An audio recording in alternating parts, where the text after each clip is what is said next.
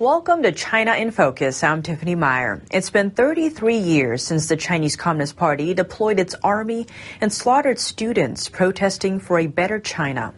This year, the slogan, It's My Duty, and a bike have become icons used to commemorate the event. Let's take a look. Saturday marked a busy day for Chinese internet censors, the 33rd anniversary of the Tiananmen massacre. On the night of June 4, 1989, Chinese troops opened fire to end the student-led anti-corruption and democracy protests. It happened in and around Tiananmen Square, the center of Beijing. China has never provided a full death toll for the event, but rights groups and witnesses say the figures could run into the thousands. On its anniversary this past Saturday, anything referencing the incident appeared to get blocked on Chinese social media. Any post giving the slightest hint or mention of the day also got instantly deleted. Days before the anniversary, many platforms in China blocked users from changing their usernames and profile pictures. And on the eve of the anniversary, reports say many users still tried to avoid authorities' censorship to commemorate the day. Some started sharing the slogan, It's My Duty, online. To march. Tiananmen Square. Why? Why? I think my duty. That phrase came from an anonymous student who participated in the protests 33 years ago. That's how he responded to being asked why he planned to march at Tiananmen Square. He was riding a bike at the time. A BBC documentary captured the dialogue. Now, some users on Chinese social media platform Weibo have started sharing those words alongside bicycle icons. One post garnered over a hundred bike icons and a number of reposts. But Beijing's censorship organ seemed to react quickly. Posts related to the slogan, It's My Duty, started vanishing from social media. Even those including just the word duty. That was on the eve of the anniversary. Beijing's censorship machine acted quickly, and almost all related online posts disappeared by dawn. Liu Lipeng worked as a Weibo censor in China. He said in previous years, hundreds or thousands of keywords were usually censored during the June 4th anniversary, and noted that there were as many as hundreds of thousands of keyword combinations on the social media blacklist.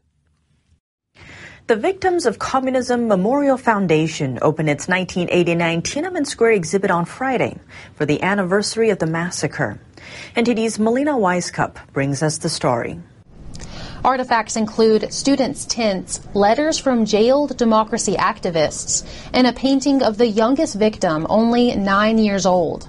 A spokesperson told us that most Americans don't know that the Chinese communist regime crushed student protesters in 1989 for demanding human rights and basic freedoms. The uh, disproportionate and unbelievable and violent response that they were met with from the Chinese government, which was that uh, thousands of tanks uh, came out onto the streets of Tiananmen and crushed uh, these students uh, in their demands that they were making for freedom. She says that many Americans, millennials in particular, do not understand communism. In a poll conducted by her organization, about one third preferred to live in a socialist system. About half did not know that Mao Zedong was responsible for tens of millions of deaths through famine. The Tiananmen massacre is a censored topic in China. Mothers of Tiananmen collected photos of about 200 students who were killed, but the real number of deaths is believed to be in the thousands. I think an important message is uh, that people can't take freedom for granted and to know uh, about the brave struggle of those who have fought for it. The Victims of Communism Museum memorializes over 100 million people murdered by communist regimes.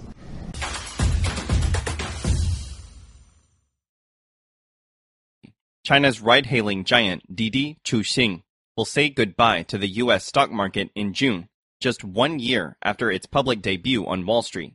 According to Apollo News, Didi announced that it officially applied to the U.S. Securities and Exchange Commission on June 2nd. Ten days later, the company would delist its shares on the New York Stock Exchange. Didi's announcement comes after it held an extraordinary shareholders meeting on May 23rd. At the meeting, 96% of its stakeholders voted in favor of delisting from the U.S. Didi then submitted the delisting application to the U.S. regulators. Didi made its debut on the New York Stock Exchange on June 30th, 2021, marking the biggest IPO of a Chinese company on an American exchange since Alibaba's listing in 2014. Didi insisted on listing in the US market on the eve of the 100th anniversary of the Chinese Communist Party, which took place on July 1st, regardless of official doubts and objections.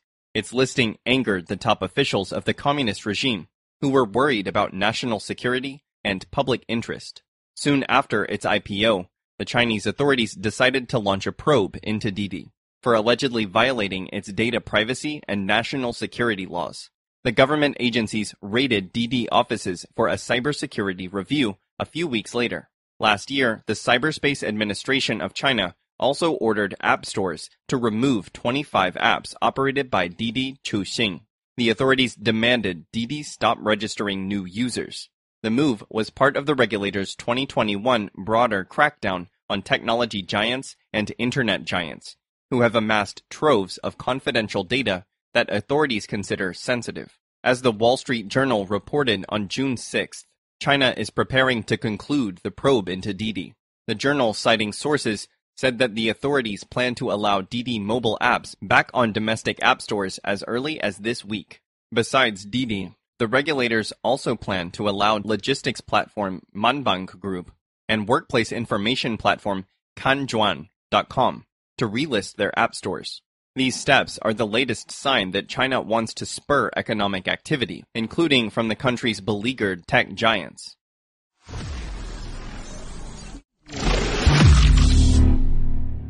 We begin this broadcast with a news alert coming in. A Chinese military plane has crashed in a residential area in central China, killing at least one person and injuring two others. Some more details coming in. The plane was a People's Liberation Army Air Force J-7 aircraft it was on a training mission in Hubei province when it crashed. The pilot managed to eject out safely, but the crash has damaged several houses. Both the pilot and injured civilians were sent to hospitals. Several videos circulating on social media are showing houses on fire in the region. The cause of the crash and related casualties is under investigation as of now, with emergency response teams underway. In March this year, a civil aircraft crashed in the southern province of Guangxi, killing 132 people in China's worst air disaster in decades. China's Civil Aviation Authority did not immediately find any reason for that incident. They have said that the investigation is ongoing, but reports say that U.S. investigators believe someone on board crashed the American-made Boeing 737-800 deliberately. This is, of course, a developing story, and we'll continue to track all updates and get them to you as soon as possible.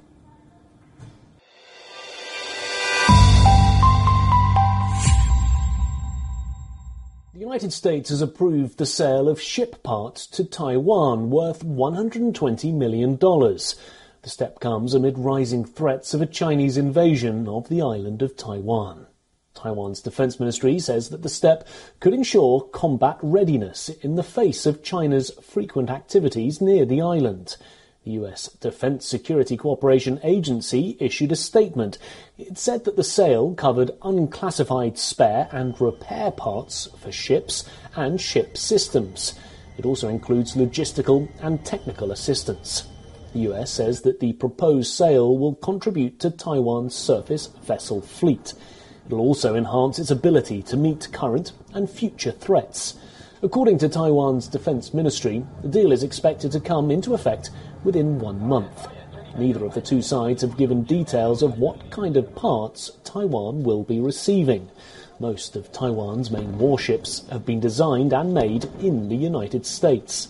Taiwan has time and again complained of repeated missions by China's Air Force into its air defense zone. China's Navy has also been conducting regular missions near to Taiwan.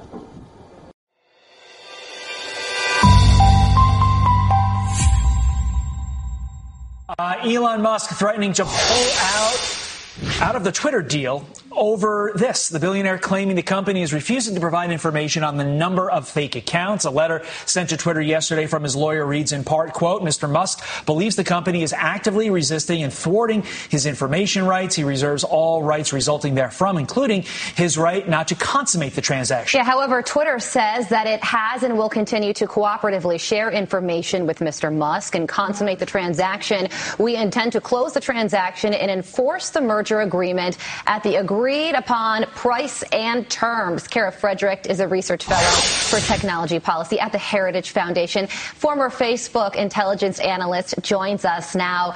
Uh, Kara, what does all of this mean and what does it mean for the deal? Is it going to close? You know, Carly, I'm of two minds on this. I think Elon Musk, he could be setting himself up to walk away, or, um, second thought, he could be setting himself up for more advantageous terms. You know, in my estimation, you don't become the richest man in the world without doing your due diligence, without, you know, not just giving your money away. So he's trying to figure out what exactly he's getting for his money. So, you know, he could be, again, setting himself up to, to get a discount, frankly. And the deal, it looks a bit squishy at this point. I am worried that it, as the lawyers say, not going to be consummated because if you look at what it took to get to this point initially, the board, it swallowed a poison pill. They had to be dragged kicking and screaming to do the right thing under the threat of lawsuits for not doing their fiduciary duty by their shareholders. So, in my estimation, I'm a little worried about this deal actually going through. We view this all through Musk's perspective. I want to look at it from Twitter. If Twitter is not trying to hide something, then why not just hand over the number of bots and be done with it? That's a good question. And I think it really speaks to the fact that these companies, they shroud themselves in claims of proprietary information. There's a black box when it comes to a lot of the things that they do, like their algorithmic impacts and practices and how these algorithms work. So it just, it really speaks to the broader nature of these companies and how secretive they are. Parag Agrawal, the CEO, basically said, we can't reveal how many bots there are because that would necessitate publishing private information, and we absolutely can't do that. Why can't they do it? I thought transparency was supposed to be a thing. Yeah. It speaks to the fact that these companies need to be more transparent in general, overall, period.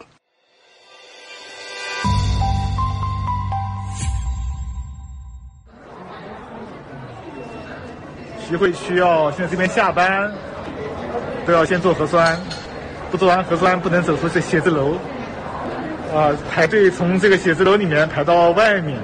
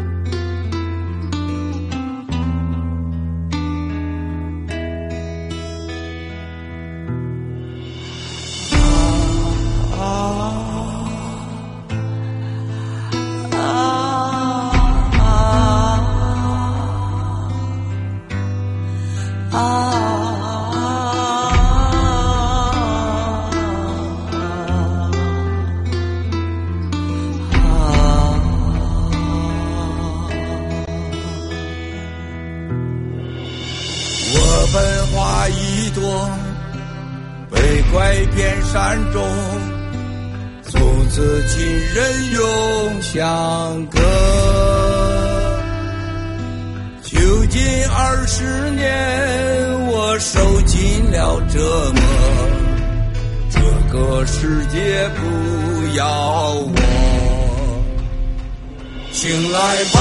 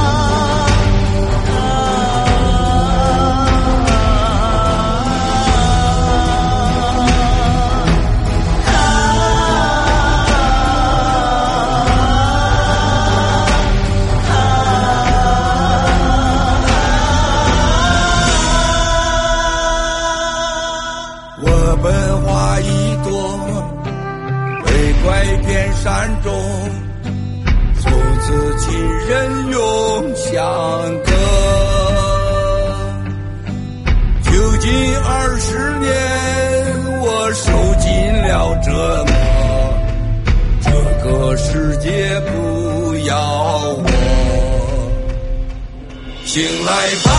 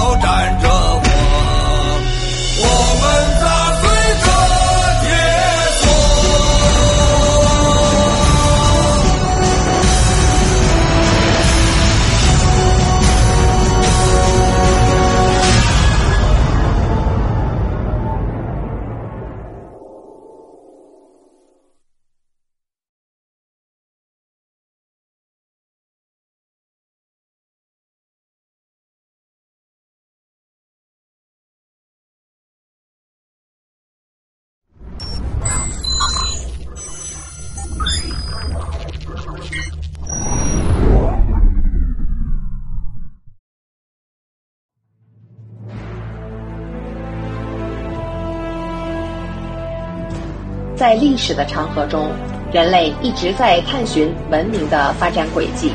伴随着石器制造、制陶和农耕等原始技术的发展，人类逐步跨越到了农耕时代。十八世纪六十年代的第一次工业革命，蒸汽机成为动力驱动的典型象征，是技术发展史上的一次巨大革命。它开创了以机械代替手工劳动的时代。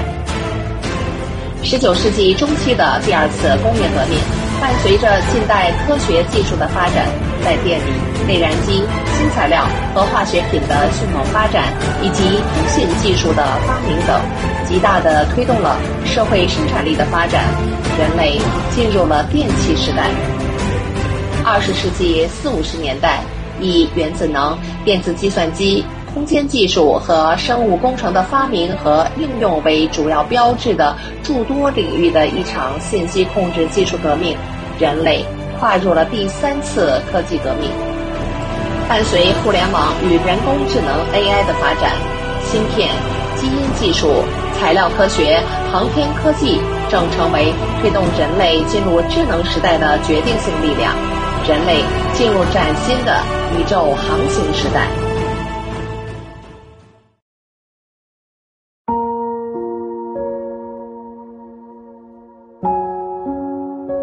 在中共国，政府利用现代的科技监控人们言论自由，如通过微信、微博等群组来监控人们的言论，同时散布虚假信息，通过防火墙来屏蔽和控制人们获取信息。在新疆的集中营，大面积使用监控设备来监控被关押的人们。在各个大中城市实行网格化管理，在当下借助疫情来控制大中城市，执行现代的奴隶制度，整个中华大地进入畜奴时代。在世界各国亦是如此。在新冠大流行期间，世界各国政府和医疗机构利用科技来控制病毒与疫苗真实信息。剥夺人们的健康与生命，多国政府和银行利用现代科技来限制人们的金融自由。全世界主流媒体已被五大家族控制，并完全左右了人们的思维方式、行为方式以及经济走向。媒体的威力已远超核武器。沼泽地和党派利用科技手段来操控选票，进而。控制政府与媒体。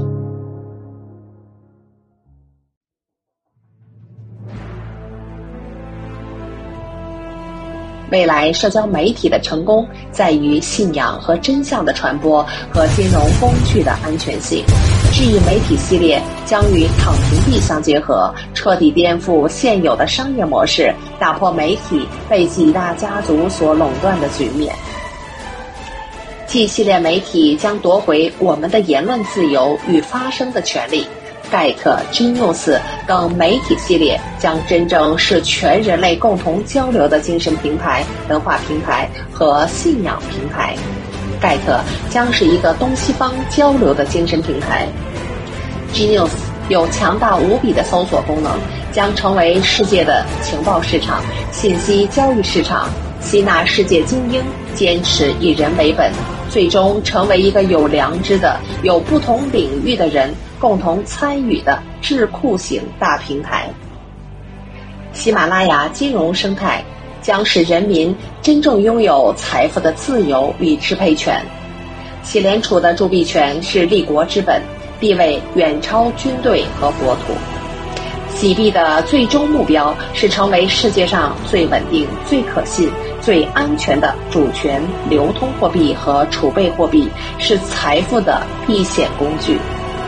H Pay 支付的无界化将真正的实现汇通天下，用科技消除了高昂的交易成本，实现交易的自由意志和无远佛界，无限可能。喜马拉雅金融生态系统把定价权和财富分配权归还于人民。重建世界金融新秩序，是人类文明金融秩序新规则的制定者。G 系列品牌将为我们创造美好生活。G Clubs 是通往喜马拉雅的通行证，是打开世界大门的钥匙，是连接中西方的桥梁。G Fashion 是文化与尊严的外在展示。G education 启迪心灵，消除无知与愚昧，是走向文明的阶梯，是参悟并遵循生命奥秘的通道，是培养未来的新中国联邦人的基石。G music 让音乐回归本质，是个人的内心世界、信仰和上天赋予能量的表达。让音乐成为歌颂上天、大地、万物善良、美好的愉悦流露。新中国联邦人是世界和平的建设和维护者，战友们在波兰前线积极参与乌克兰的救援，用行动向世界展示新中国联邦人的崭新形象。我们将与世界签署千年和平协议，科技将成为新中国联邦维护和平的重要手段。七七国际工程农场的工程师团队将努力服务于 G 系列的各个平台，用科技与知识改变世界，与您一道创造新中国联邦自由与美好的未来。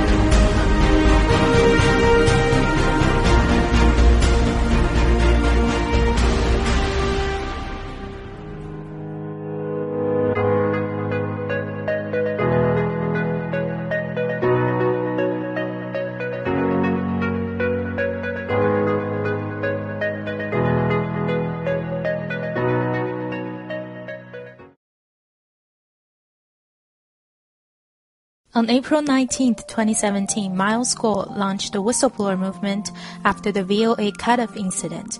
The movement has only one mission to take down the Chinese Communist Party.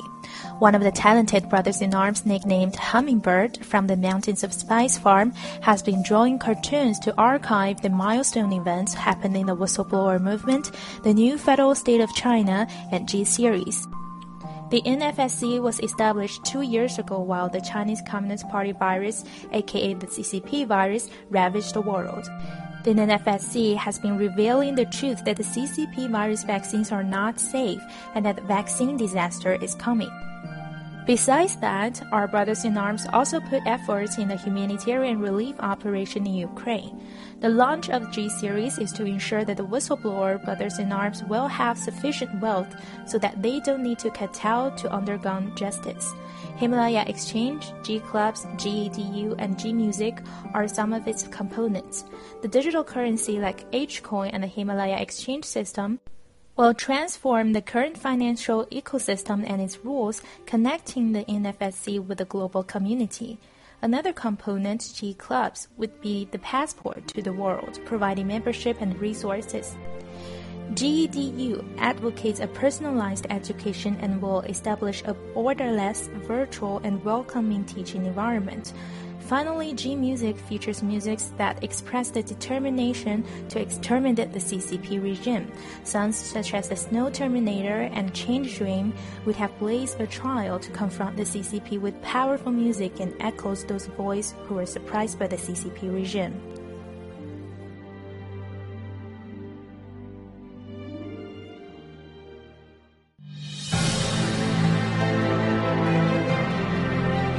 宇宙无限大， 地球是一粒沙。地球的诞生已经超过四十六亿。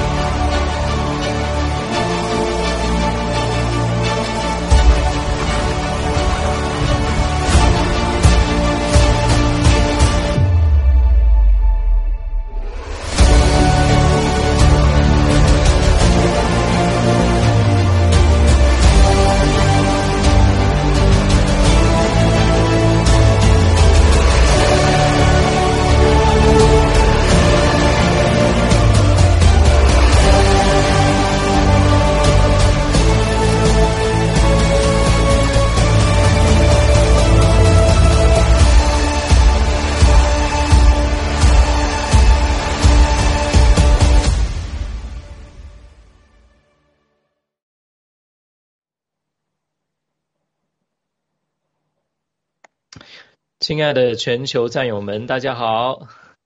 欢迎大家来到新一期的文贵大直播哈。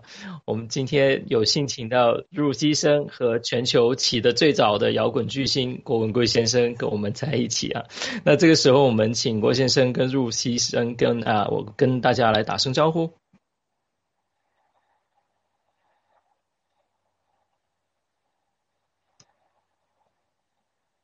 尊敬的战友们，大家好！如斯如斯美女，如斯美女，这多难听的名啊！如斯美女，海克斯兄弟今天跟斯干上了啊！啊，第三个就是斯大林了。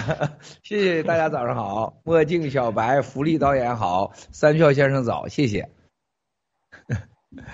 七哥好，呃，Tex 好，全球战友好，我是来自 DC 农场的 Rose 医生，很抱歉，Rose 有点难发音，七哥多担待。好，谢谢大家。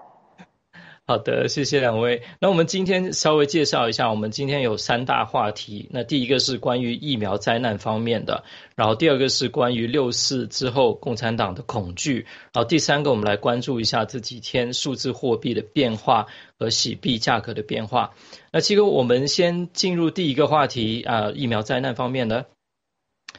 好，那正如您所说哈，那从今年五月起，那个全球的疫苗灾难频发，各国也是在逐步取消疫苗护照，但是至至今呢，这个疫苗护照还啊疫苗灾难还是被主流媒体和医疗机构掩盖，没有一个国家公开疫苗的真相。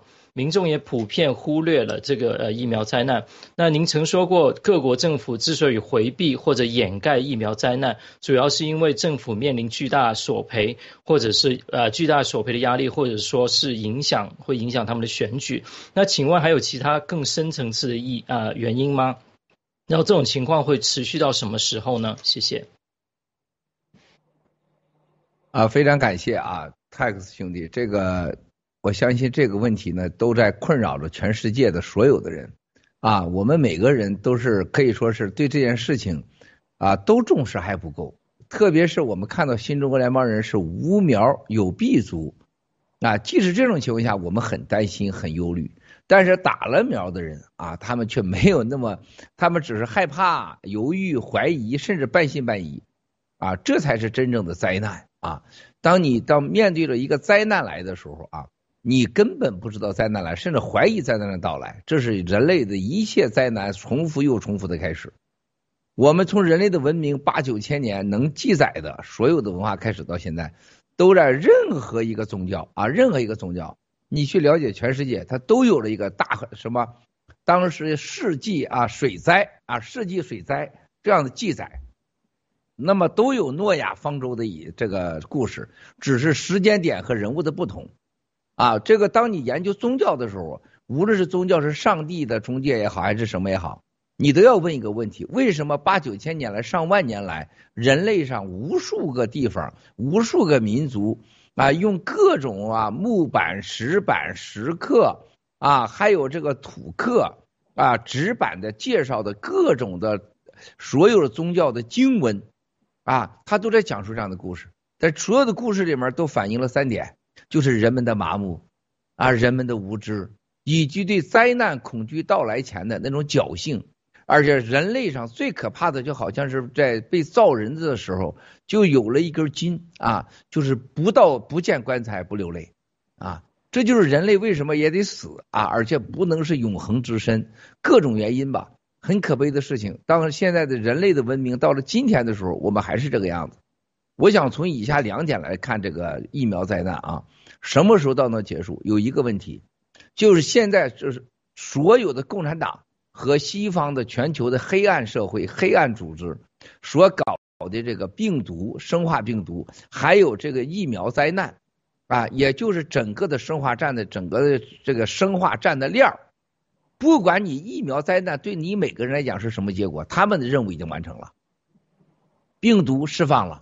通过病毒让全世界人待在了家里，通过病毒减少了老年人、保险、金融、人类上过去这个七十年、八十年二战以后的所有的经济的欺骗和掠夺，它就像庞氏骗局一样，他把庞氏骗局要想做好了，他只有杀人灭口。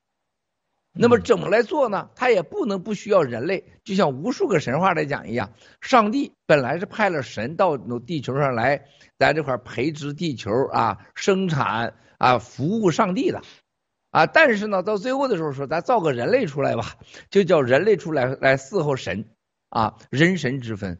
那么现在就很不幸的是，在地球上也分出了所谓神的代表，还有人和畜生和奴隶的这个级别。那么他们就要再把这个人类再次的变成奴隶，但我让你死了吧，我又没有奴隶了，那叫该死的死啊，能当奴隶的留下来。那就在这种情况下啊，就有了疫苗。疫苗把不需要的人死掉啊，把这个需要人留下来，或者在死之前榨干你啊，这不是阴谋论啊，没有任何一个理由能解释，或者说你来反击我的阴谋论，对吧？多简单呐！我们是阴谋论，那你找个阳谋论呗，那你找个逻辑论呗，对吧？当下的物质世界完全是可以验证的，可以通过物，通过质。通过逻辑，通过时间，可以验证任何事情的真假，对吧？这多简单的事情，那你来验证吗？为什么有人造病毒？为什么有人造疫苗？这么快的时间来发行，让那么多人打上，哎，这个疫苗灾难却集体啊，集体的毕生，什么原因呢？很简单，当有一个村庄里发现了啊，有瞬间的一个偷盗的集体的行为啊，而没有人发现。也没人喊报警，也没人喊这个喊喊疼，没人喊这个家里边失盗，瞬间的，当大家这个被盗完以后，集体毕生，村长也毕生啊，村里的保安也毕生，那就不是一个所谓的外来的村盗了，那一定是有默契的村长和村里的保安有默契，或者是参与者，这是个基本上猪都知道的事实。那么，集体的媒体的毕生和所有的医疗监管机构和所有的军事化机构和反生化武器机构，以及代表神来管理人类的政府，按照四按照印度的所谓的四个种姓的来讲，政府是第二个种姓，是吧？我们是最后的那个奴隶啊，即使干一辈子也是奴隶。那第二个种姓的政府你也该说话吧？政府也不说话啊，那说明是什么问题呢？那这里有猫腻儿。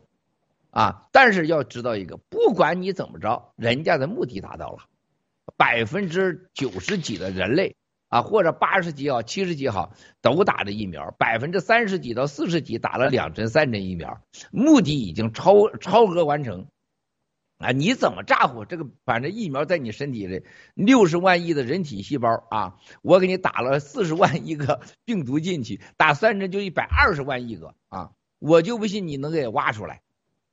那么现在包括猴痘，头两天一出来，猴痘还没出来呢，猴痘的故事已经找到了，猴痘还没出来呢，猴痘的疫苗都有了啊。然后是怨人家什么同性恋呢，欧洲的什么不轨恋呢，这王八蛋的事情，你跟人家同性恋啥关系？同性恋诞生的文明已经九千年就有同性恋了，这跟人家个毛关系啊？七哥和爆料革命第一个站出来，猴痘就是疫苗的并发症。那么现在在中国、在美国和在西方世界上分了两级。一个是 RNA，啊，一个是 mRNA，是不是？一个是活性，一个是非活性的问题，不就这么简单的疫苗吗？啊，两个疫苗得出的结果是有更多的是心脏病、脑梗、血栓啊、猴痘，另外一个更多的是什么白血病啊、女性啊还有男性的生殖器官疾疾病，所有全这两种，不管是 mRNA 还是 RNA，所有体现的病灶，它都是一样，免疫力被破坏。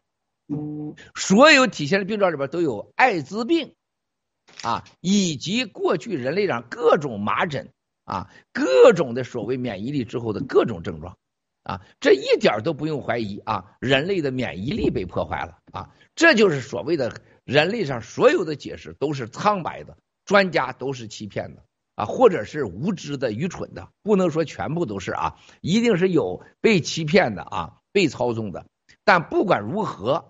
人类都在面临着一个巨大的、从来没有的啊，百分之八九十人干了一件事儿。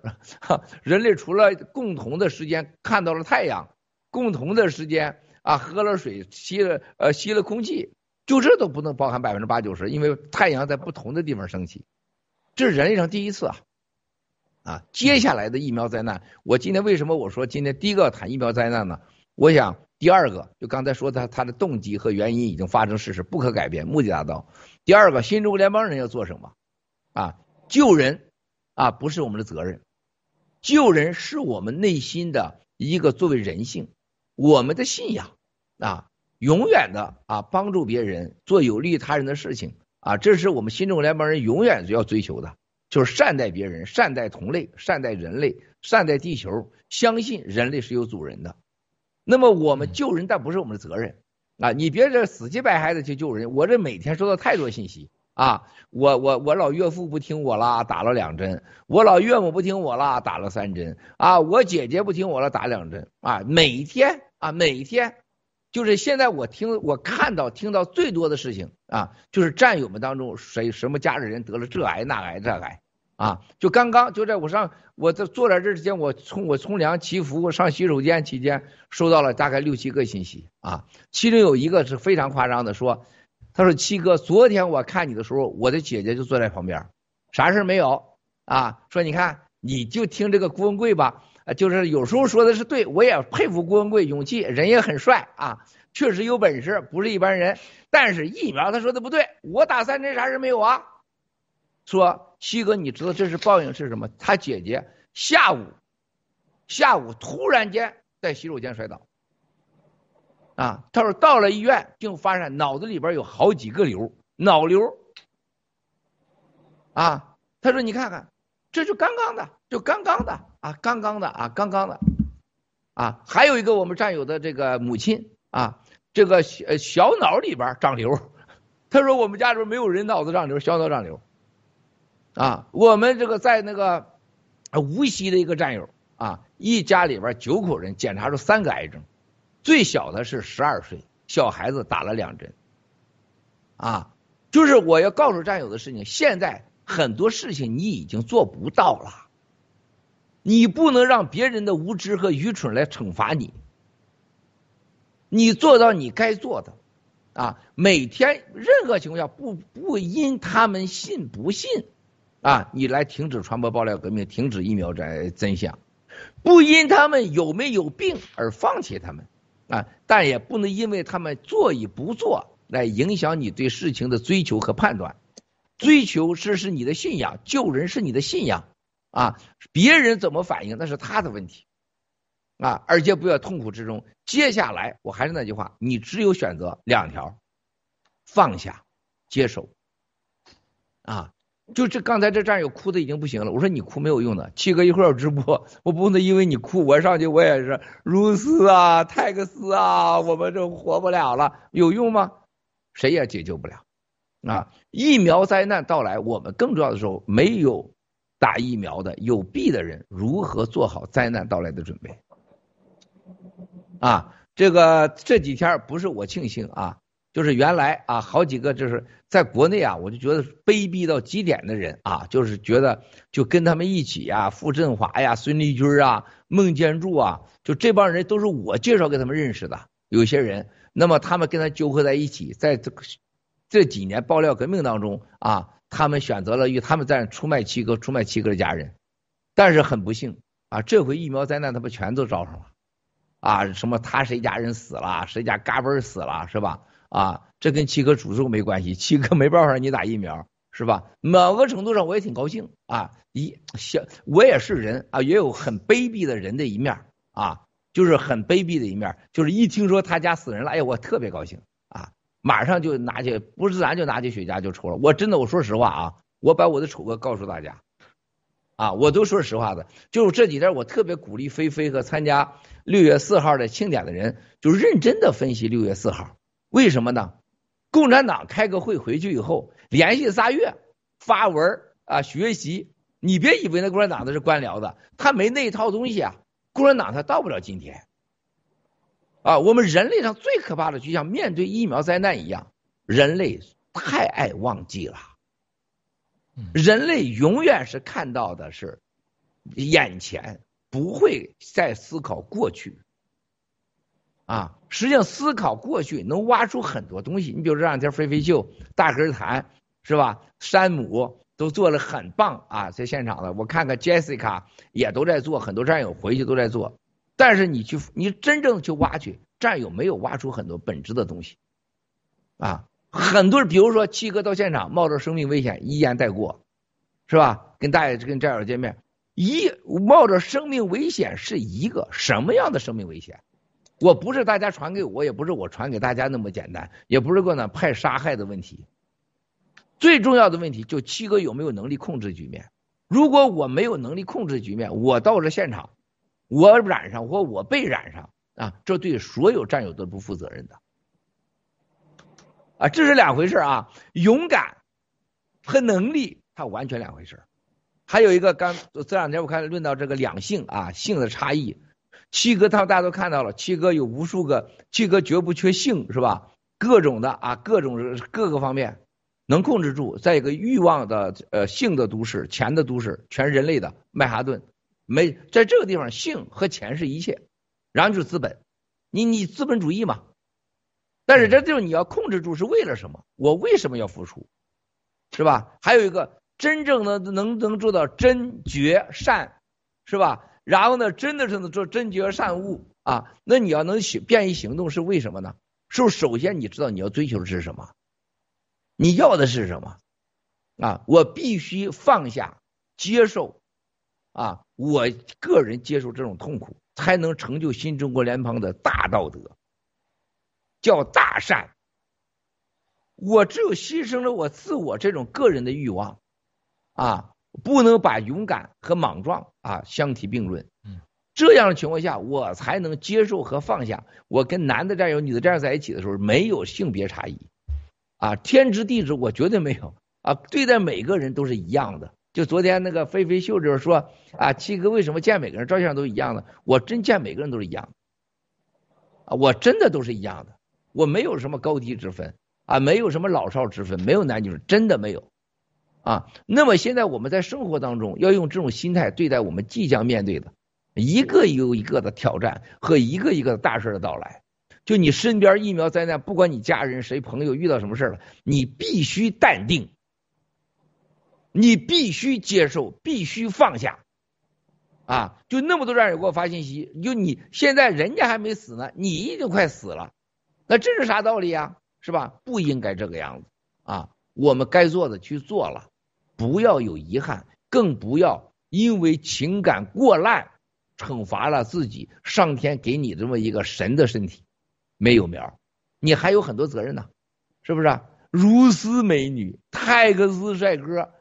那你在疫苗之前跟疫苗之后是一个人吗？呃，你原来你没这个价值，大家都一样，你俩凭什么特别？你长得帅，我还长得帅呢；你长得好看，我长得好看呢。总有比你好看的，但现在你有一样，绝对是人类上极少数人没打苗，嘿，这个绝对不一样。你说你有多少钱，是吧？就像某某个某个律师协会的家伙，牛牛叉叉的啊，哈，特别牛。啊，我我也给他说，我说你现在啊，私下和我联系长达两年之多，啊，我没向任何人说过你，在 GTV 私募上，我感谢你啊，提前给我出了个人的法律意见，啊，但是这两天跟我说他打了疫苗，感觉很不好，他觉得随时就会倒在地上，他说我觉得你是对的，他原来恨班农，烦班农烦到极点，他说你旁边有个坏蛋就是班农啊，有时候灾难就是班农啊。就班农先生在船上边，他在船下边跟我说：“ 我说，也求求你别说了啊，你别什么什么马利德路德金了，说你别老这一套了啊。我们还没让他最后当这个 GTV 律师。那最近因为疫苗的问题，他害怕。他这两天说什么？他家人也感到恐惧。为什么？周围的人检查出癌症的太多了。他说看到了医学报告出来的证明太多了，他感觉很不好啊。我告诉他。”现在人类上分两个级别，不是有钱和没钱的，也不是有权和没权的，只有有苗和没苗的，是吧？然后他说：“我现在我认了，是吧？”我我说我我说我很高兴的事情，我们在灭共的时候，共产党啊，虽然制造病毒，共产党的这个让绝大多数的中下级官员都打了苗了，啊，中下级啊，我说这帮王八蛋，有一些坏人是要受到惩罚的。我说好消息在哪儿呢？我们这奴隶们。穷人们、深山老林的人很少人打疫苗，打不起，是吧？所以说你们大律师们都打了，但是很多穷人啊，那要饭的 没人打。我说可能未来代替你的就是这些穷人，所以我想给今天泰克斯哥如斯说的，我再给战友今天再次重申：不要让身边的人影响了你的情绪，不要让身边人啊因为打疫苗或把他的灾难变成你的惩罚。更重要的事情，新中国联邦人真的要懂得。啊，没有苗的价值和没有苗的意义啊！还有我们最重要的事情，现在你必须要学会接受和放下。黑暗灾难正在慢慢的走来，如果你心灵上过不了的话，你白了，你白瞎了。没打苗，结果你心没有经受得住，你会抑郁，你会自杀，你会疯狂，一定会的，一定会的。所以说，今天请如斯一生，在这个角度上。和泰克斯的音乐角度上，让大家学会马上如何接受和学会放下，用聪明的办法，自己别没打苗，结果让有苗的人灾难把自己给弄死了，弄忧郁了，弄精神病了，那还不如打疫苗呢，是不是？谢谢了，兄弟姐妹们，谢谢泰斯瑞斯，谢谢。我们谢谢七哥。一点题就一上来就是嗯，给我们一个怎么讲非常大的提醒，因为看来疫苗灾难的爆发已经扩大化，而且是迫在眉睫。所以说七哥马上就给我们每一个人都打一个预防针，让我们预备好心啊，平常的心要放下，我们预备好下一个阶段的挑战。那进入下一个问题之前，我们先来看一段视频。好，阿凡达波，谢谢。疫苗灾难之后，人类的一切都会改变。你看一看，世界上有一个人、有一个国家敢坚持这话的吗？只有咱们连续几年这么说。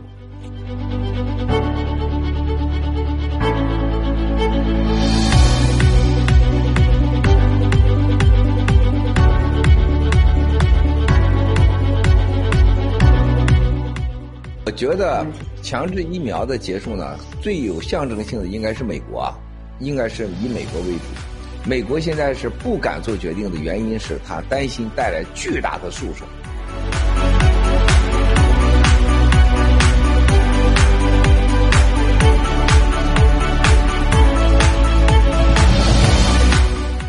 过去在人类很早很早以前，如果医学家出来作证，那几乎这个这个案子就决定了。他比法官还关键。只有真正的面对世界级的医生时候，你会知道，医学它是到今天是文明中最重要的一步。现在你再看我们全世界的医生，特别我们中国的医生，中国的医生是叫什么？叫政治医生。只要医生前面加上政治，他就不是医生，他叫就就是一生打着一生的抬头的工具的为政治服务的流氓。然后再看今年美国的医生。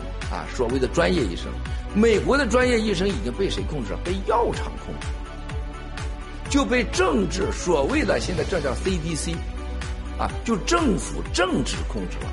所以他是政治加商业医生，他怎么可能说是所谓的医疗杂志、医疗权威媒体、特别研究机构，特别是医药厂家，再加上 CDC，所有的这些机构都是一拨人。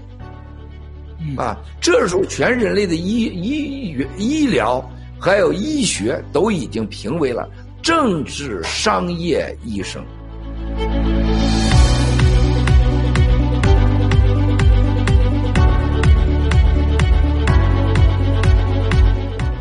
来挑战，可是到了今天，我面临人人类可以制造大流行病了，这就叫生化武器。而生化武器具体到可以让你什么人得，让你什么时候死，然后呢，你死了什么样？这是不仅仅是中国，连美国的过去和西方国家，包括当年的德国二战那些都在研究。但是人类上现在可以确定的，拿出来去伤害人类的，去杀掉人，甚至尝试毁灭人类的，利用统治阶级作为工具的，就是中国共产党。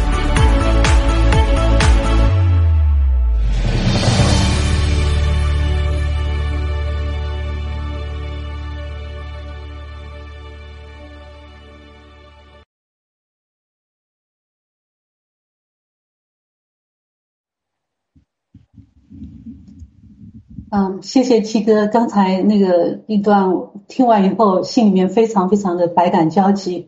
就是这个，我真的觉得，就是我们新中国联邦就是诺亚方舟，我们看到这个疫苗灾难，就是一个无形的、没有硝烟的战场。每天看到很多很多人因着疫苗灾难、因病毒疫苗去世，心里真的很难受。特别是作为医生，我每天看到我的很多很多病人各种疾病发生以后，我们都知道都是因为疫苗产生，心里很难受。我觉得。特别不要说普通人群，就对医生来说，心理上也是个非常非常这个煎熬。所以我很感谢我们，我们首先我非常感恩我们在报道国民，我们很早就知道这些疫苗的这些信息。我们除了感恩还是感恩，就说我我觉得非常呃相信七哥，七哥经常用一个比较法吧，就是说跟他们比起来，我们真是太幸运了。除了这个，我们真的是没有没有什么可以可以再抱怨的。然后呢，我也特别相信七哥说的，我们新中国联邦人是要练就强大的内心，因为这个时候我们我们是清醒的人，其实我们比他们那些不知道人，我们心里更痛苦，因为我们看到他们死亡，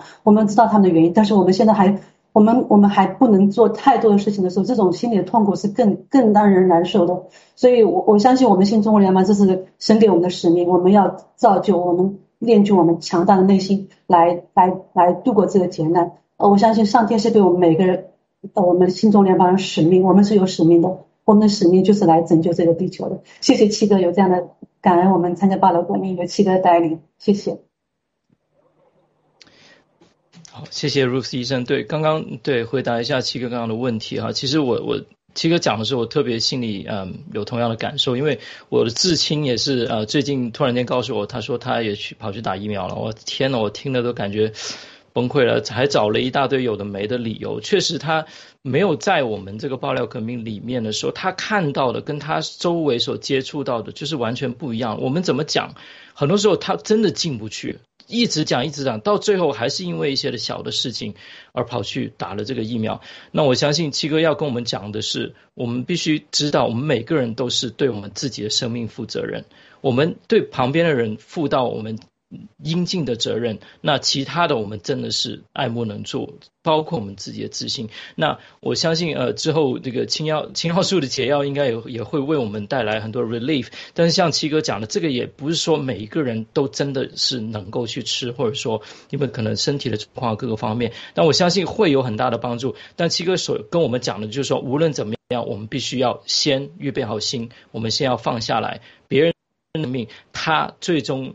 造成怎么样的结果是他要自己去负责的。那好，嗯，好的，谢谢七哥。那个，那我们我要简单的哎，泰斯，等一下，泰斯啊，你看刚刚的，刚刚的呃，俄罗斯的玛莎给我发信息，其中一个战友发的信息是，今天早上接到电话，说我阿姨查出了肺癌。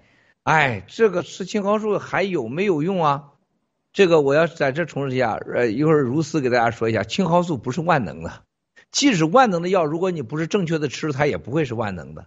或者说，即使万能的，你正确的吃了，你没有坚持吃，或者说你有个性的差异，它也不是万能的。或者你不了解药性的话，你吃真把它变成毒，像喝酒是吧？我们安红女士已经用了，安红妹妹用了生命来告诉你，喝酒不能吃青蒿素，大家小心。然后下面另外一个是也是玛莎发的，疫苗灾难很可怕，我们好多战友和朋友的家人一一家查出好几个癌症。我们真的应该好，还要好好的珍惜七哥，爱七哥。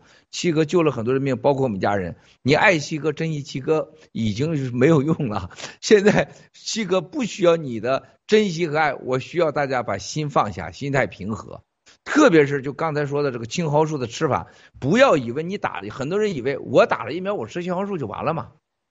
就像刚才泰克斯说自己的自至亲打了。那是不是吃了就完了？你只能让他吃，但是很大的悲哀就是，我的家人、我的朋友也是，哎，我吃我吃，其怎么吃的？过两天问说，哎，我我吃了两粒了，一个月吃两粒，你觉得这还咋咋说呢？我再说，我说一要按照给你发的方子吃。哈尔滨的我一个女同学啊，这我说你本身你就身体不好，你又打了两针。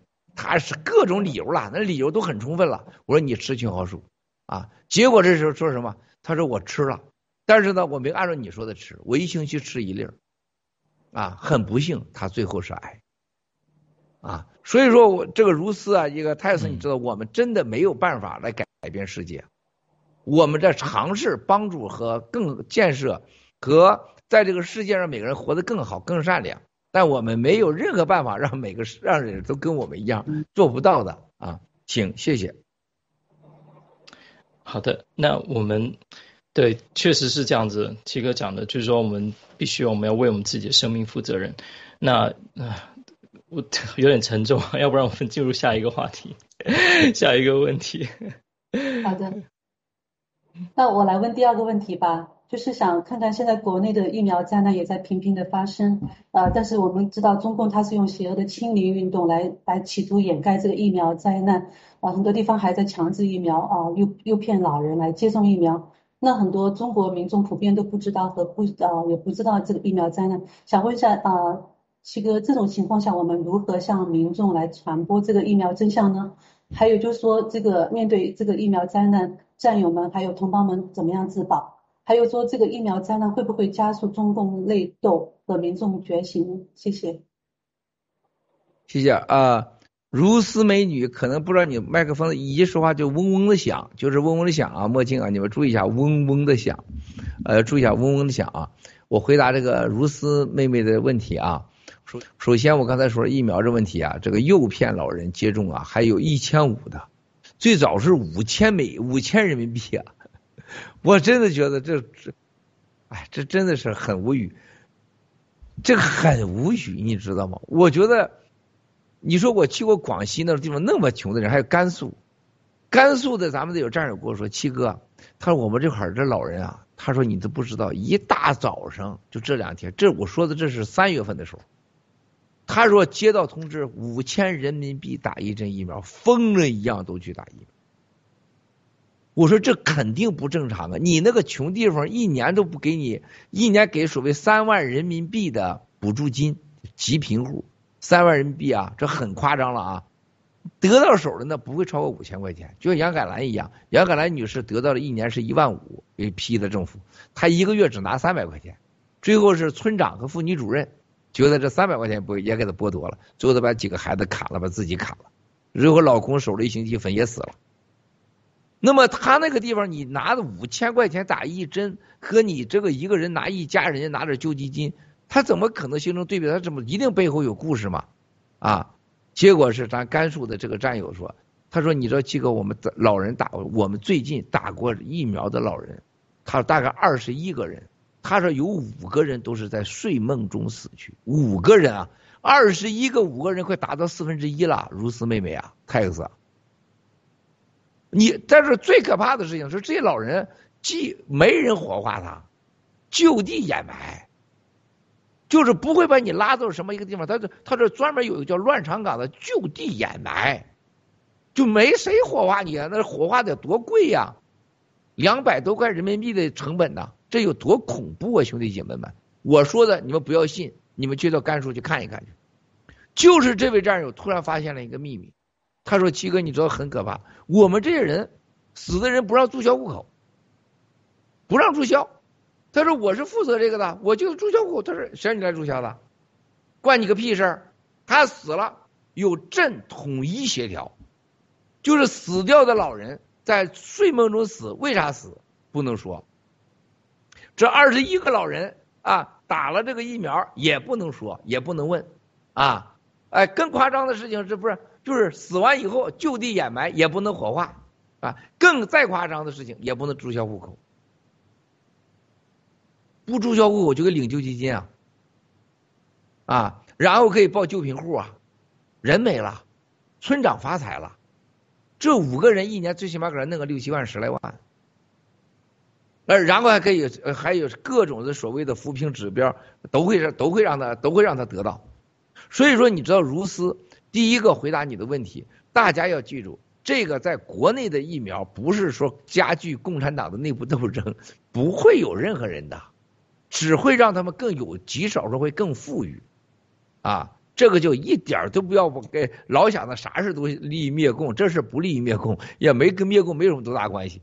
就说话说过来了，共产党干的事情，大家集体承担责任。啊，福权力只有中南坑几个人享受，一个省只有那几个人有权利。剩下都是他的奴隶，啊！但责任大家承担，啊，从来如此啊！老百姓第一个承担，第二个关于粮食危机的问题啊，粮食危机最大的挑战是什么？我告诉大家，你有钱，你买粮食你犯罪，你囤粮你犯罪，你多吃你犯罪。如果你是天天有吃的，那你会引来杀身之祸。在中国共产党的统治下，文化大革命。还有当年的是从一九五五年、五八年到六八年，你好好学学大跃进，还有反右倾主义，啊，所有的右倾右倾之风刮来，和毛泽东最后的发动文化大革命和大跃进，所有都是政治斗争的结果，所有都是共产党愚民的结果，所有的都是一个什么？根本是老百姓死亡作为国家稳定的。一个基石的手段。如果你不相信，你看看共产党最吹捧的、最崇拜的，就商鞅武术，让你穷，让你忙，啊，让你无知，让你愚蠢，让你得病，让你让你失去一切，让你饿不着，但是让你死不了。商鞅武术是最好的对对照中国过去几十年共产党的统治之术的。你不要相信我，你去对比以前。那么你现在你问我你怎么解决粮食危机来了，战友们，没有战友你会很惨，没有朋友没有亲人你会非常非常惨，啊！而且大家要记住，在这个时候不能露富，不能显富，也不能多图书，只要能保你不是最最最大的灾难那个人就不错了。你别想别人家死，别人家饿死，你家粮食一吨一吨的那是不可能的啊！那你会死的更惨。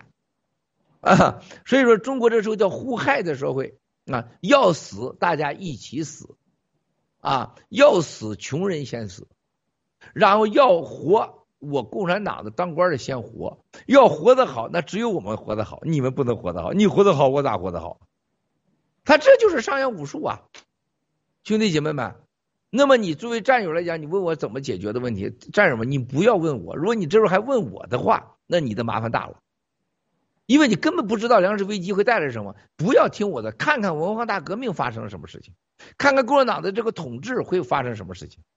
你但凡有点脑子，你就知道该做什么。第一，大城市会是灾难，上海隔离。二零一八年、一九年、二零二零一九、二零二零年，我就说，活在中国大城市可能可能是灾难。我给大家说过了吧，我都给大家都讲了吧。上海隔离，长春隔离，证明给你们看了。深圳隔离，这多好啊！你知道泰克斯如斯妹妹，你这多可怕啊！我知道的上海的，就是长春的那些有钱人，那个惨的故事大了去了。就咱一个战友说，他旁边那个楼里边啊，好多人把狗给杀了的。你告诉我，在上海住着房子养狗的，能是穷人吗？在上海住的楼里边能养狗，还能狗能杀的人，能是穷人吗？啊，他不是上海的农民呐，能把狗杀了这人，你想他饿到啥程度了？他能有资格说话吗？所以我告诉大家，粮食危机大城市肯定惨，住在高楼里更惨。那要有电梯呀，是有电的地方你更惨。要想烧天然气，那你就是作死了啊！老家。和乡村一定要记住，你别回到那个呃那个狼窝，脱离了狼窝啊，进了鼠窝里边也很惨啊！就你得恰当的找到一个适合你的环境，尽可能的自力更生，而且只求自只求自己能活下去，别求比别人活得好啊！而且也别在这块嘚瑟显摆，我没苗，我有币。我还有钱，我还有粮食，那就行了。我估计你能活过今天，活不过明夜，是吧？所以说，一系列的办法，七哥没在这一一没法一一跟你说。有南北东西差距，有高低差距，城市和乡村二级、三级城市的差距。聪明智慧的活着，当然有条件的一定出来。就这些天，我特别开心的是看到很多很多地方战友都已经离开了国内啊，而且出来以后很好，像这个昨天。到今天，最起码有三十对啊，三十个家庭已经出来了啊！我觉得能出来能活着的就特别好，这就是为什么新中国联邦还有喜币呀，给大家带来的东西，我认为是最最重要的，让你没有苗，让你出来以后还能活下去。所以维护喜币的价格和让喜币成长，是对所有人的一个责任，而不是哪个人。公平的让大家从喜币这市场上拿到自己属于自己的钱，让喜币成为一个永恒的、可依靠的、唯一的联盟做不到，任何组织做不到的，代表着我们联盟里边的联合国、联盟里边的一个慈善机构、联盟里边的红十字会，给你有时候可以买药、可以买粮食、可以帮你救命、可以让孩子上学啊！一定要把喜币变成这个币。就是咱们占有的新中国联盟的保命币，咱一会儿会谈这个问题啊。好，谢谢。好的，谢谢七哥。确实是，我们必须要按照我们自己自身的呃这个情况来去啊来去安排。就是说，我们怎么应对这样的灾难哈？那七哥讲到这个疫苗灾难的时候，那我们相信，像美国啊、日本、台湾，它疫苗接种率都非常高。其实我们是非常担心，因为台湾也是在推第四针呢。那中共也是不停的在勾结台湾的卖台贼。那在这种情况下，如果疫苗灾难严重的情况下，然后中共又武力攻台的话，那台湾还有能力自我防卫吗？然后美国和日本还有能力保卫台湾吗？啊，我觉得这个事情啊，这个很复杂了，就可咋了？这个这就能看出这个世界的智商啊，以这个这就是咱们大家所说的轮回报应吧啊。最聪明的以色列人打了那么多针，是吧？最富有的瑞士也打那么多针啊，而且你像日本这样的国家也打那么多针。台湾蔡英文能防住共产党，他没防住赵志地，是吧？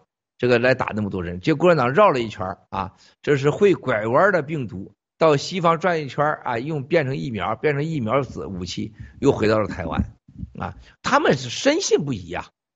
你知道泰克斯最早时候我就跟你说过，呃，如斯妹妹，他就是他们这人是深信不疑的疫苗，你知道我有一个很很棒的一个朋友是个日本人，那是跟我是非常好几十年的关系关系，对我说的话呢绝对是百分之百的相信。但是就在这个疫苗问题上，他跟我纠结。他说我是早稻田大学里边的一个副校长，我家里边都是做生物科技研究的，我跟你麦尔斯认识几十年了，这一点你必须相信我。他说疫苗多了去了，那疫苗有问题。他说他是叫做呃特别显性个体会出现问题，很正常，有某些人有反应。他就这个来给我解释一大堆啊，活性的疫苗和非活性疫苗给我解解释。我我没办法，我很有耐心的跟他说，啊，他老人家你知道，他包括他的第五任妻子跟我都是好的都不能再好的关系了啊，最后他还是打了。你能想想这样级别的人，他都打了，还要说服我，对我是如此之相信人。你想你们这说服你身边人，你凭啥呀？你泰克斯，你说人家你找你家人说就是说你凭啥？泰克斯在新西兰。你年轻轻的在那块在那块等着，在那享受享受所谓的新西兰的阳光，你有啥造造诣啊？你有什么未来啊？你凭啥说我呀？如斯，你算老几呀？你什么医生啊？我是医院院长，你为什么说我呀？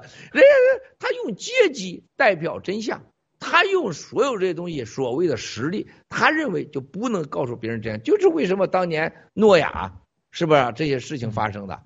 是不是鹰啊鸽子的什么橄榄枝的一样的事情？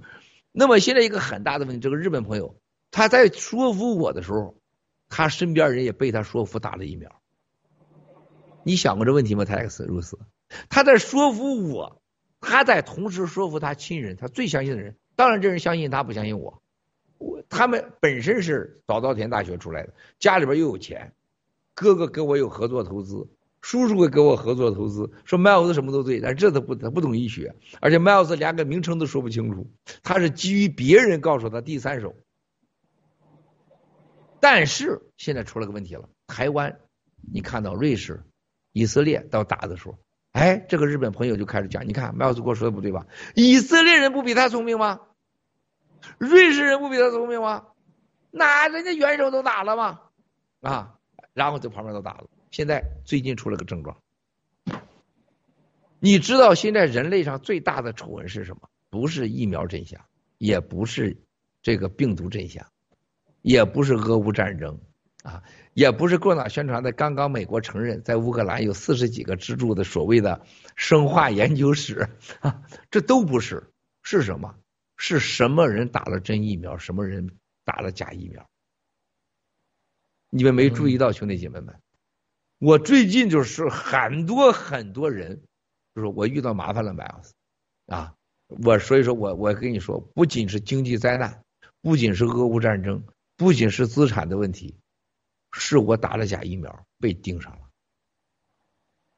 这个太恐怖了，泰克斯如斯，就是给我说这人有医学界的大咖、科学家、政治家、超级富豪、明星。这帮孙子是就在说服别人打的时候，他并没打。就我日本这个朋友，他说服那么多人打疫苗，让我感到最痛心的事情。我说，就是六月二号那天啊，他给我还出主意。六月四号，我说你那么多人打了疫苗了，你现在觉得打疫苗也有问题了？你他现在最近啊，就六月呃五月底说，Miles 可能疫苗真出问题了。疫苗是有问题，他说这个临床试验没做好，人体试验没做好，从个性差异有可接受的个性差异的反应，已经变成了一个灾难了。我突然想起来问他，我说你打了几针呢？他说我没打，我整个人傻了。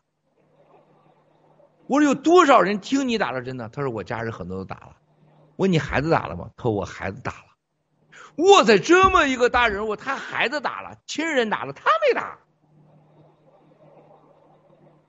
啊，然后是台湾的一个，我我的你们都知道一个长期合作的大佬，他说：“你看，我跟蔡英文跟他好的什么事儿，他都跟蔡英文商量，蔡英文也跟他商量，他俩是绝对是超级关系啊。”他说：“你看，他说蔡英文都打了啊，这个台湾军方跟美国跟各国有很好的合作啊，我这也打了，他今年已经九十多岁了。”他说：“我这死就死了，我就以为他也打了。也是五月底，我闹清楚，他没打。他不但没打，我相信蔡英文也打的不是疫不是真疫苗，我绝对相信蔡英文没有打真疫苗。包括台湾的军方的很多将领没有打真疫苗，啊，这才是真正的重点呢。哎，没声音了吗？啊，刚刚才一下锁屏了。所以说，如斯，今天我要告诉大家的，在这个时候，你看到了这个世界的很大的问题。打仗的时候，你说对台湾打仗，台湾会不会有反？那是反应时间。你就说今天打的话，他不会受半点反应。嗯啊，如果是晚个半年、一年打，那就很难说了。如果日本你要过一年、两年打是一个反应，如果不是日本，那另外一个反应，你很难说这件事情，没办法判定。由于时间的问题和所谓的将军、还有政府官员、名人、科学家是否打了真疫苗的问题，让这件事情没有一个人能做出裁判，因为你不知道真相在哪儿，你明白了吗？在。而且更可怕的事情，日本的朋友告诉我说：“说你知道吗？据我所知，我们最起码有两亿支的是生理盐水，根本不是疫苗。那这是好消息，是道德上的灾难，但是对这个死人来讲是好事。但这些不死的人，我认为比死了还可悲。你让那么多人死了，你自己打了一生理盐水，就像我日本这个朋友，他说服了家人，老婆孩子都打了，他没打。”我说你为什么没打？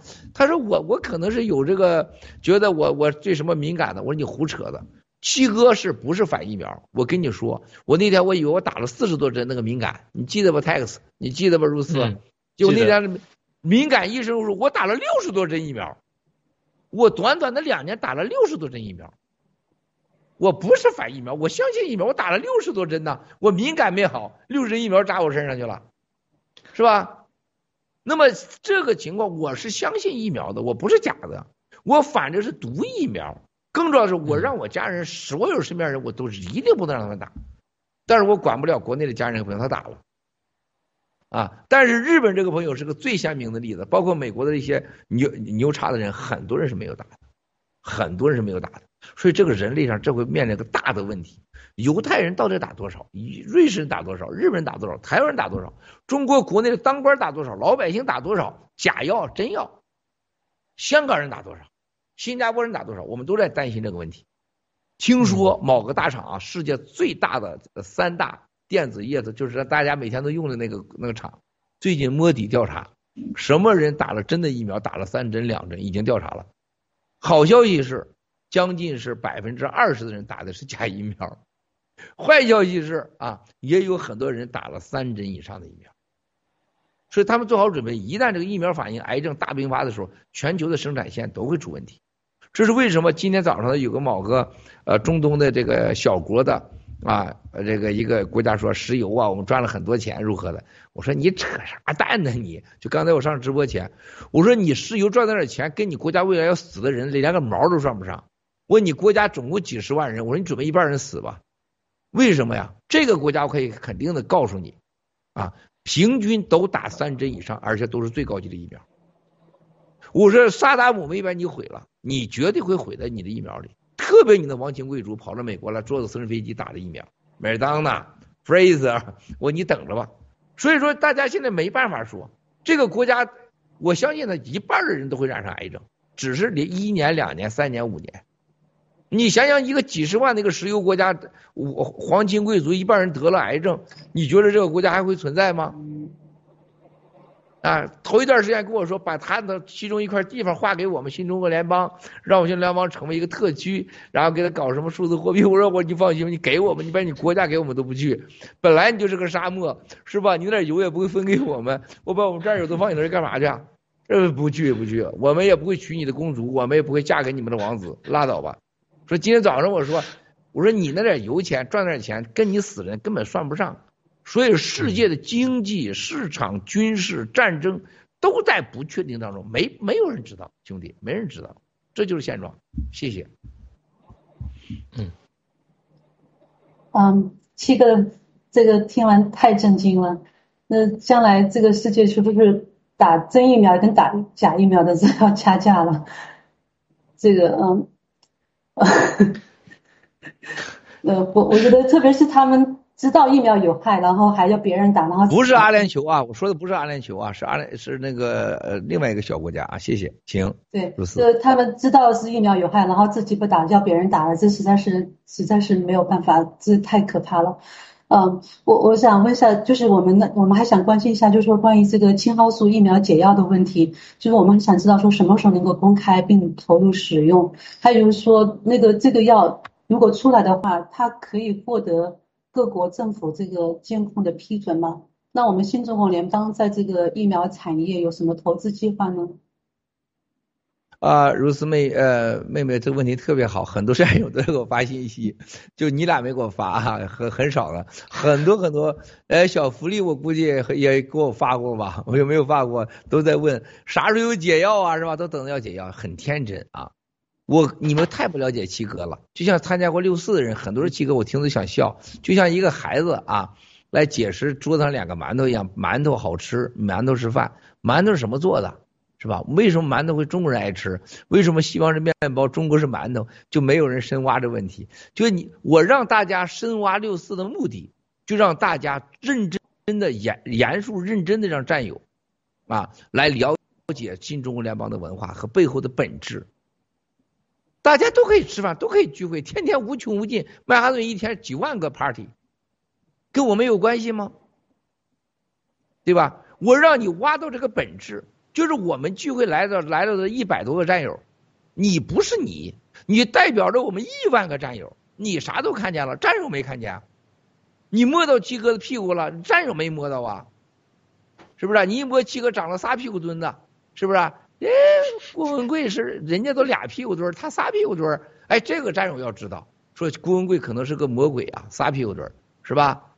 你这样说呀，你像那个文保老奶奶一看七哥，发现七哥气色黑暗是吧？眼睛浑浊是吧？告诉了这个叫什么？你不要端子弹什么？你进不了镜头，OK？你放这儿 没事儿，端的水跟端子弹似的，你干嘛呀？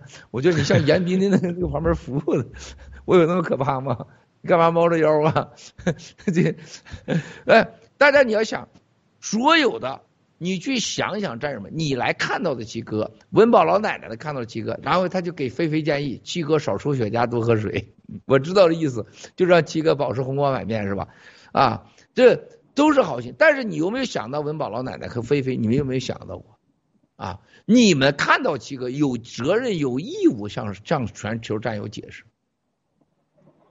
而解释不是你看到一个个人的感受，是让新中国联邦，你看现场那个呃整个装修环境，你在咱那个前面照片里有一个夸大解释的，什么幸福节啊、吉祥节啊、东北的大红扮红单的红棉袄啊、什么红彤彤啊、什么日落夕阳的红啊，你见过那些庸俗的共产党的流氓文化色彩吗？但是你看到是无穷无尽的机翻身的布袋。没有人都穿机翻身，机翻身，你想过有没有人问一个问题啊？你算算账，你一共你买着有多少件这么多件里边成本是多少钱？嗯，你们花了多少？啊，还有一个更夸张的是，为什么你在直播中展示这么多战友没买？是没币呢，还是不舍得买呢，还是没钱呢？就这些本质。包括喝那个红酒，啊，一说多少钱？你先说这个有这个酒的人，我反正活那么大，我没见过一个人让我喝这个酒，包括罗斯柴尔德。我买了罗斯柴尔德的酒啊，最大的老大杰卡罗斯柴尔德，我他让我喝的十几美金的酒，我说对不起，我不喝这酒，我就打开你给我这酒，就那两千美金，那个那个当时是两千六百美金，呃一瓶的那个拉菲，还是呃二零一六年啊二零一四年的。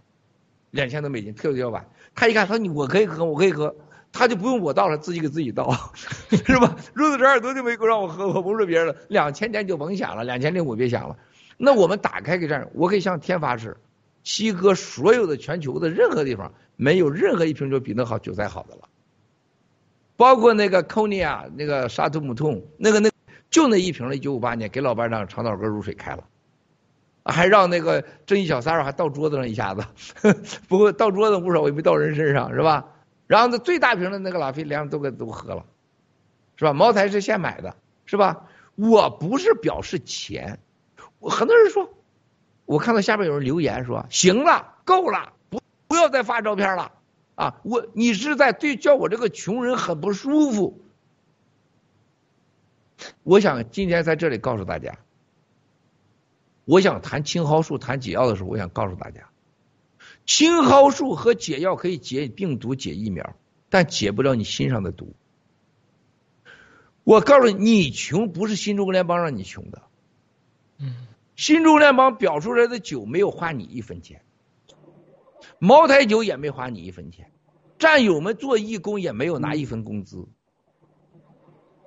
我更重要的事情，为什么我们要要让全世界知道我们能过好日子？因为中国人在中国人所有的心里边，到今天为止，你是病好了，还是娶了媳妇，还是说爹死了妈死了都感谢共产党？中国人买个裤衩都要感谢党。我这我要我要是胡说八道，后面是佛是吧？佛就惩罚我。我小的时候，我娘那买的红布到春天。买了红布扯回来，给我几个哥哥我弟弟缝裤衩子，你们懂的。泰克斯小的时候，缝了裤衩，那时候还冷，还没准备好，还不能穿的时候，我就套上以后，膝盖上是一冬天的泥，手腕上是泥，这是泥，我就一奔一路狂奔走向山丘，高喊着我有红裤衩了。结果回旁边说：“哎，你要感谢党啊。”就是党让你有红裤衩，我记得太清楚了，所以我对这个感谢党这个词儿，我真的我恨之入骨啊！我当时真感谢党啊，我高喊着感谢党，他说还得感谢毛主席，感谢毛主席，我记忆犹深呐。所以毛主席死了，我我我娘带着我，我爹带着我到生产队那块去哭，是吧？带着白花，把口罩给拆了，戴上白花，我觉得花好漂亮，当时戴着。我娘天天哭，后来我问我娘，我娘你怎么老哭啊？我娘说我想你姥爷了，我才知道这不对劲是吧？我是这么长大的，我恨这个，为什么我们的生活连我们生下来世界上都是党给我们的机会？我们过什么好日子都感谢党。我儿你八辈祖宗共产党，八十八辈祖宗共产党，先诛灭你们共产党，因为我所有吃过喝过的东西都是我挣来的，没有一样你给我的。那我新中国联邦人就不能过好日子？我要在共产党说我是过三秒呃三秒钟的强奸犯，三秒钟的性能力强奸犯。昨天大根儿和这个这个这个这个他老婆还有这个程兵那么一个博士讲七哥的这个人与性，不他就没讲清楚。共产党为啥说七哥是三秒钟的强奸犯呢？他就没说这句话。你发现没有？他就没有。为啥我让你们解释？为啥共产党一定要把郭说成是三秒钟的强奸犯？三秒钟强奸啊！泰克斯，你试试，三秒钟你去强奸一个人去，啪啪啪，是吧？比马还快，是吧？强奸只有三秒钟。这共产党他是他是有他是有目的的，所有打倒的官员一定说你杨小三儿道德腐败。我告诉你，这个官员一定是第一个什么众叛亲离。我在纪委进去的时候。说最多的话，郭文贵，我让你家破人亡，众叛亲离。我是在清风被抓这么说，每个被审的人这么说，我在中纪委被被归也这么说。你们知道这四这八个字这两句话对我的人生意义是什么吗？我越活越明白，为什么一个国家的政府永远对老百姓会说：“我让你家破人亡。”众叛亲离，你看看孙立军，你看孟建柱，你看所有的官员在审判当中都会说威胁别人，我让你家破人亡，是吧？一个我让你家破，你三秒钟强奸犯，泰克斯你三十分三十秒钟强奸犯，如斯你包养小三儿啊，性混乱，你老公还爱你吗？你孩子还爱你吗？家破了，家是感情上破了，心给你破了，把一个人彻底毁掉。如果你七嫂子相信了你七哥只有三秒钟的性能力，你七嫂子还会爱你七哥吗？还会来纽约吗？然后是什么小视频？不但是郭强奸，你这个强奸了还有人还你想想什么人跟一个强奸犯打交道？共产党第一个用性，他认为我我是统治阶级，我就有性的绝对优势。你在动物园，狮子在这个动物世界里面。狮子做爱的时候，那那小飞象说，专门就看了狮子做爱，还看狮子的生殖器这么长是吧？小飞象很很可爱。我请问，狮子再着急，它你见狮子强奸过猎狗吗？你见狮子再个性饥渴，为了一个母狮子，能把所有的公狮子战死，甚至自己被战死，证明自己是强最强大、优秀的。然后往那块鼻子往上一敲，手一背，母狮子过来了，是吧？舔舔屁股，你是爷们儿，跟你了，他该死。但你见过狮子寂寞到三秒钟去强奸一个猎狗、强奸一只鹿吗？你见过吗？昨天大根儿没讲这话。人类的在世界上的性，是一切关系的根源，一切延续的根本。性权利、性优势是九千年的人类到万年的人类到今天为止第一权利。权利和性是，它俩是一个永远不可分割的东西。权利、性、金钱，对吧？所有的一切一切都这样。就像美国在在多少年，一百年前。就是性奴，就是奴隶一样，他觉得我跟我跟奴隶发生关系是丢人，但是你是必然的。那共产党同时他认为所有人只要我打毁灭你，我把你家给你毁了，家是你的根本。第二，我把你荣誉毁了。第三，我把你的性权利全给剥夺了。而共产党员觉得我只要有权利，我第一优先权，我跟谁交配权、性交权，那是我的权利的自然的一部分。你们没听说过？胡耀邦的家人给我做了喝酒啊，这我他一家人我都特别喜欢啊。喝酒我就在盘古的大堂里旁边，俺俩下午坐在那儿啊，就咣咣就喝上茅台了。我问他，我说你旁边这谁谁谁这搞女人搞成这样，你也不管他啊？你知道他给我说句什么话？他说共产党从这个毛泽东，从李大钊，从李立三开始啊，他们就一个共产主义就认为。就我获得权利，我就获得了所有的免责的交配权和优先交配权，这叫交配权啊。他的权利本身就有第一大资源就交配权。他说你还你还你还这么天真的认为这是事儿吗？我那你是个女的，你愿不愿意被他交配？他说因为我代表着权利部分，我不能被交配啊，我可以选择跟我交配的人呢。这是一个善良的耀邦家族，我们尊敬的燕包耀耀邦家族啊。那么七搞你七哥的时候，就是过三秒的强奸犯是吧？郭三邪，让你家破，然后想办法杀掉我，是不是？你去想一想，这有多可怕啊！然后你再想到这个解药的问题，然后再想到我在六四在现场那个红酒，哎，大家请问问，我们那个钱。战友们就是要证明给共产党，没有你共产党，七哥到了美国，我没在中国拿出一美金。我从二零一七年就在喊，泰克斯、如斯、菲菲、大根儿、成兵、山姆、火来、柯基，你们这些大咖们加 C 科技啊，你们谁说过一句公道话？你们没讲到重点，他在群里聊，我都懒，我都懒得跟他聊。他们就对性感兴趣，他更对真相不感兴趣。我让你们解释六四的核心。菲菲昨天说，我说菲菲，你这要做六级，为什么？第一个，七哥从没在共产党国内拿过一分钱出来，从二零一四年到今天，七哥是够牛的吧？你们有没有想过，你们所有得到的东西，七哥都是合法来的，而且是给大家的。我不是来自你共产党，这才是我的重心嘛。嗯，我在现场没讲，但我以为你们离开以后你们会讲，说我们今天所有看到的红酒不是共产党给的，我们茅台也不是共产党给的，我们吃的那些东西，小 Sara、喜妈、喜爷、长岛夫人、长岛的两个孩子，我们的小新啊，我们的风雨中兄兄弟，你看风雨中多帅个小伙子，这么多人都在服务。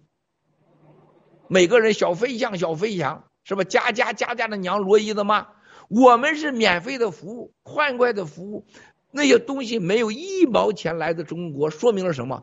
没有你中国国，我们活得更好。那酒是真的，不是假的；茅台都是真的，也不是假的，不是对的。更重要的事情，我们大家互相服务的是自然的，不是被收买的，没有钱的，没有任何目的的，这是多大的意义呀！我们让你看到，在世界上核心的核心，中国人活得最好，活得最漂亮，活得最美，活得最自在，最有尊严。我们受到了保镖级别，总统，世界上二百多个总统，你给我你给我数数，你从后一个数，你往上数几个能比我的安保级别牛？津巴布韦、乌干达、坦桑尼亚、尼日利亚，我没有北朝鲜这个金正恩的三胖这个级别，但我肯定比他们级别高吧？泰克斯如水，没人讲啊，谁讲了？有人讲吗？就这，七哥，我放下的不是我生命的安危，不仅仅是我的安全和病毒的问题，我相信战友高过了一切，我相信我能控制这个局面，我不是不负责任鲁莽去的。而且我们展示这些吃的喝的，不是得加一起多少钱？两百万美元、三百万美、五百万美元。泰克斯你有多有多少币？五百万美元来讲，对你来讲就是什么？十万个币。你都有，如斯妹妹都有。关键你有钱，你能买着这酒吗？你给我找一瓶出来，我给你五一百万，你给我买多少？我不要，我是王八蛋。金枪鱼，金枪鱼是墨镜定的，一百五十磅，不是一百三十磅，好不好？啊，今天你再给我买一个出来去，我就吃几口。我现在我啥事不后悔，我就后悔了两件事。第一，鱼我吃太少，我现在后悔，对不对啊？第二，这个这个包这个酒我没喝上，我有点冤枉。其他有啥都觉得很满意，因为那也不是说想有就有的，对不对啊？我连如斯柴尔德家属看到这这这鱼子这喝着酒，他说简直是完美，但是我们没有拥有，对吧？所以你看战友的解释多浅薄。那么反过来说解药的问题。解药多简单的答案！如果你到了参加过六四，你会知道，如果解药有的时候，我不会告诉你任何一个人，我一定是坐在摄像机前告诉全球的战友。你看不清这点，你问七哥是对七哥的侮辱。那天直播完了，很多战友给我发信息，哎呀，我现在紧急求救七哥，给我解药，我什么什么，我老丈母娘得癌了，我妈什么什么得病了，我很无语啊。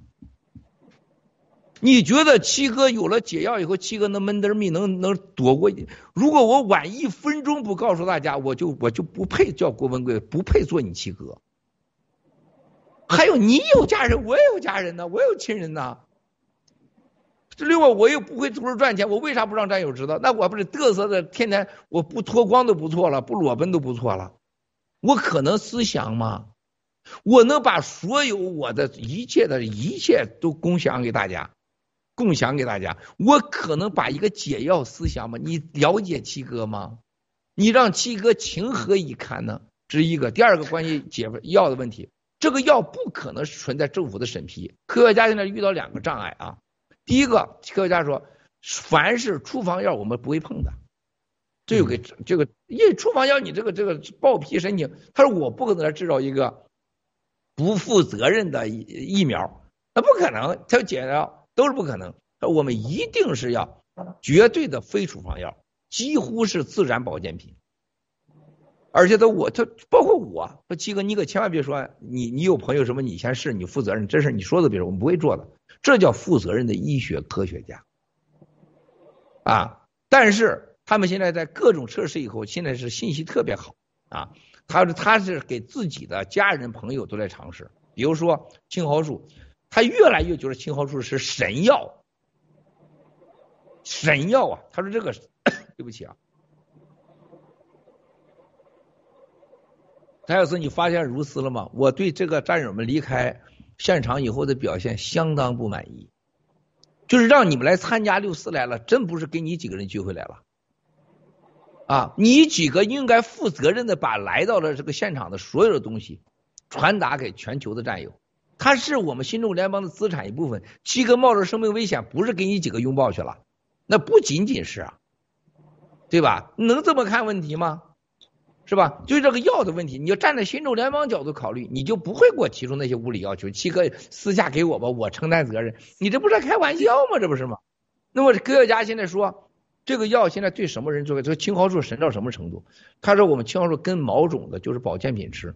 他发现了一个很大的问题，就是很多人脸上或者是身体上，说百分之九十九人都有某些就是肉的息瘤，只是大小而已，有多有少而已。还有出来那个色斑。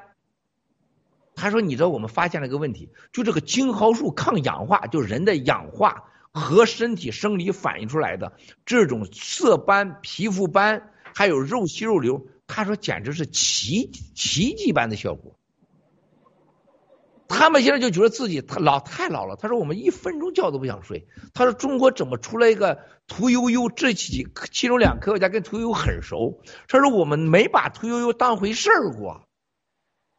这就带出来一个话，他说七哥，你带给我们是一个对自己生命的重新认知。他说你老说我们真没在乎过，因为老把我直播跟那共产党的中央电视台去对比去，那你肯定就把我给给忘掉了。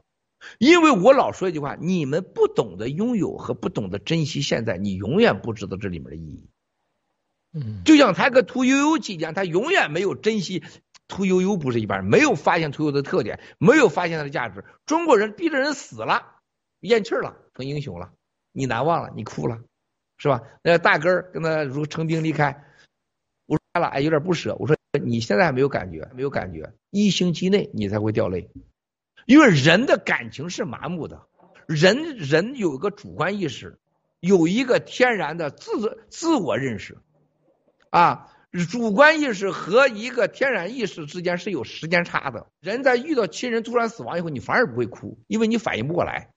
你遇到太好的事儿，你也不会幸福到怎么样，因为你还还理解不了，说人这个主观和被动的自我认识上是有很大差距的，这就是人的悲剧。人是一个既可控动物，同时一个可悲的动物。那么，所有战友生活中一个很大的问题，就是你不懂得珍惜生活中最美好的东西。你说我去换衣服，很多人没有一个人提到我为什么换那么多衣服。我换衣服就是告诉战友们，我可以这么穿。你不要带着你的标准，像泰克斯每次蓝西装蓝领带，好像他不会从来不会穿其他颜色一样，深灰、深蓝是吧？就这几条，你就不会换换别的颜色吗？你会换颜色，你就七个展示给你看。我穿的是裙子，看看是吧？都是机翻身是吧？打底裤都是机翻身是吧？刚才我一我看了我旁边这几个人，哎呀，今天你太帅了，郭先生。你做你自己嘛！我首先穿给你们看，还有个我展示给你不同的七个看。我我闲的腚疼啊！我我没事了，我就在你们面前老是换衣服去，我烦不烦的？我累不累？我也累呀！你觉得我有病啊？我有变态啊我呀！我我非要在你们面前这么穿吗？对不对呀？我只是展，但没有人发现。我只是让你们这用这些行为和我的语言来叫你珍惜当下。你不可能，你说你大根儿呃，还是菲菲也好，山姆也好，还是现场杰西克 G 也好，你还是老奶奶也好，还是小小沙发，你老看着七哥在你面前换衣服，可能吗？你老公，你你自己都不会老换衣服这么看，我凭什么老换跟你衣服这么看呢？他不懂得珍惜嘛。那么屠呦呦一样的道理展示在家，对客家说我不懂得珍惜，后悔呀。嗯。我当时我要知道，我跟好好请教请教啊。他说青蒿素咋这么神呢？七哥不就是你生活中的精神上的屠呦呦，你们生活中的青蒿素吗？但你把你七哥当青蒿素了吗？你把你七哥当屠呦呦了吗？你们把你你把你七哥当成一模特了，企鹅腿，是不是？两眼无光啊，脸露菜色，是吧？然后大臀便便，然后蛤蟆撒尿姿势的郭文贵给你来展示的几万人。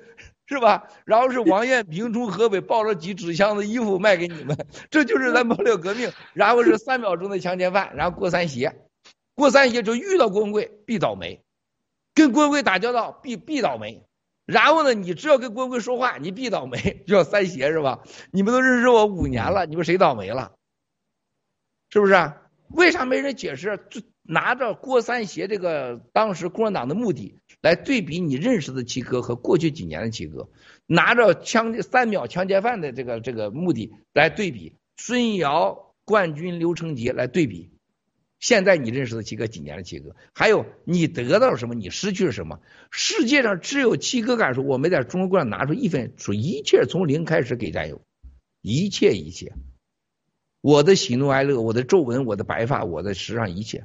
第二个，世界上只有七哥告诉给战友们说，我绝没跟任何战友有一点非分之想、性想、性幻想，就甭说有实际行动，只有我。第三个，七哥告诉战友，只要你赔任何一分钱，七哥承担责任。我相信佛祖真的也做不到。佛祖还让菩萨来干啥的？菩萨就是佛祖的 CEO 啊，是吧？这个 CEO 换了三十三个像，换成了各种菩萨，是吧？水中捞月必将空啊，是不是？还日月菩萨，是不是？还是什么菩萨呢？七个啥也没有，都是在你们展现给你们前面的。那为啥没人去理解呢？就像青蒿素一样，你问青蒿素的时候，在科学家解药，叫科学家说：“七哥，只有你受得了，我们看都受不了。你这么喊，这么呼吸。”他说：“我在网上查了，你讲青蒿素的时间，讲解药的时间，加在一起的次数。”都超过了，大概在一百六十万到三百万次。你们去上网查查去。我，你给我钱吗？泰克斯，如此你们给我钱吗？你我七七个会再会给我立个三三三十米高的黄河边上一个雕像，然后挂上爱马仕皮子吗？七哥有这想法吗？还是七哥想多活多少年呢？不过我看了老奶奶，我有点改变。原来我只想活六十五，但看老奶奶以后，我想活九十五了。我觉得活了九十五，老奶奶其实我都活那样。哇塞，我我有点这回对我是个收获。就他很多方面我是看不惯的啊，就是看不惯那啥。第二天跟头一天上船，穿头一身衣裳不穿第半身，我不高兴。第二个这老奶奶就是活那么大岁数了，还很还很就有时候很害怕。还有中国人那种就是活的不自在，你看活得很自在，是我已经活了七十五了，老娘在乎谁呀？他没活自在，但是他那个健康身材气色，老太太太厉害了。哎，他能活七十五，我活九十五呗。那我要活九十五的话，你看到摩根先生了吗？九十一了，天天锻炼一个小时，人家人家还娶小媳妇呢。那我要九十五的话，我今年才五十二，还得活多少年？我算算。我还得活三四十年啊！我再过三四十年，呀，如斯还有泰克斯兄弟，你俩再给我直播，除了我牙不能当场掉下来之外，我那是啥感觉啊？我俩多大了是吧？哎，我有点，我有点憧憬。挺好，挺好。但是这不是跟你开玩笑，谁说的？咱科学家说的。呃，七哥，青蒿素可以让人健康的、有尊严的，绝对是把帕金斯症、什么皮肤啊、色斑呐。他说，甚至很多都烟消云散。他说太神了啊！所以我回答大家解药的问题，一定会发生，但一定不是处方药，但一定不会单独给任何人，包括我活着的爹，我一定是在第一个听科学家宣布给大家使用。别再问我，不要再独享，不要有投机心理，不要有这种任何自私的心理，中不中，兄弟姐妹们？走走走，此处必须有得有掌声啊！谢谢七哥，谢谢七哥，不敢打断。对我，我想这个这个反这个七个答案我们非常非常满意。就是说我我尝试解读一下吧，就是我们本来是问这个青蒿素的解药的问题，结果开始七哥说什么啊六四啊美酒啊美食，我就一下转不过弯来，说怎么回事？那我现在明白了，就是说中国人最可怕的还不是这个 CCD 病毒，我们最可怕的是我们的心毒。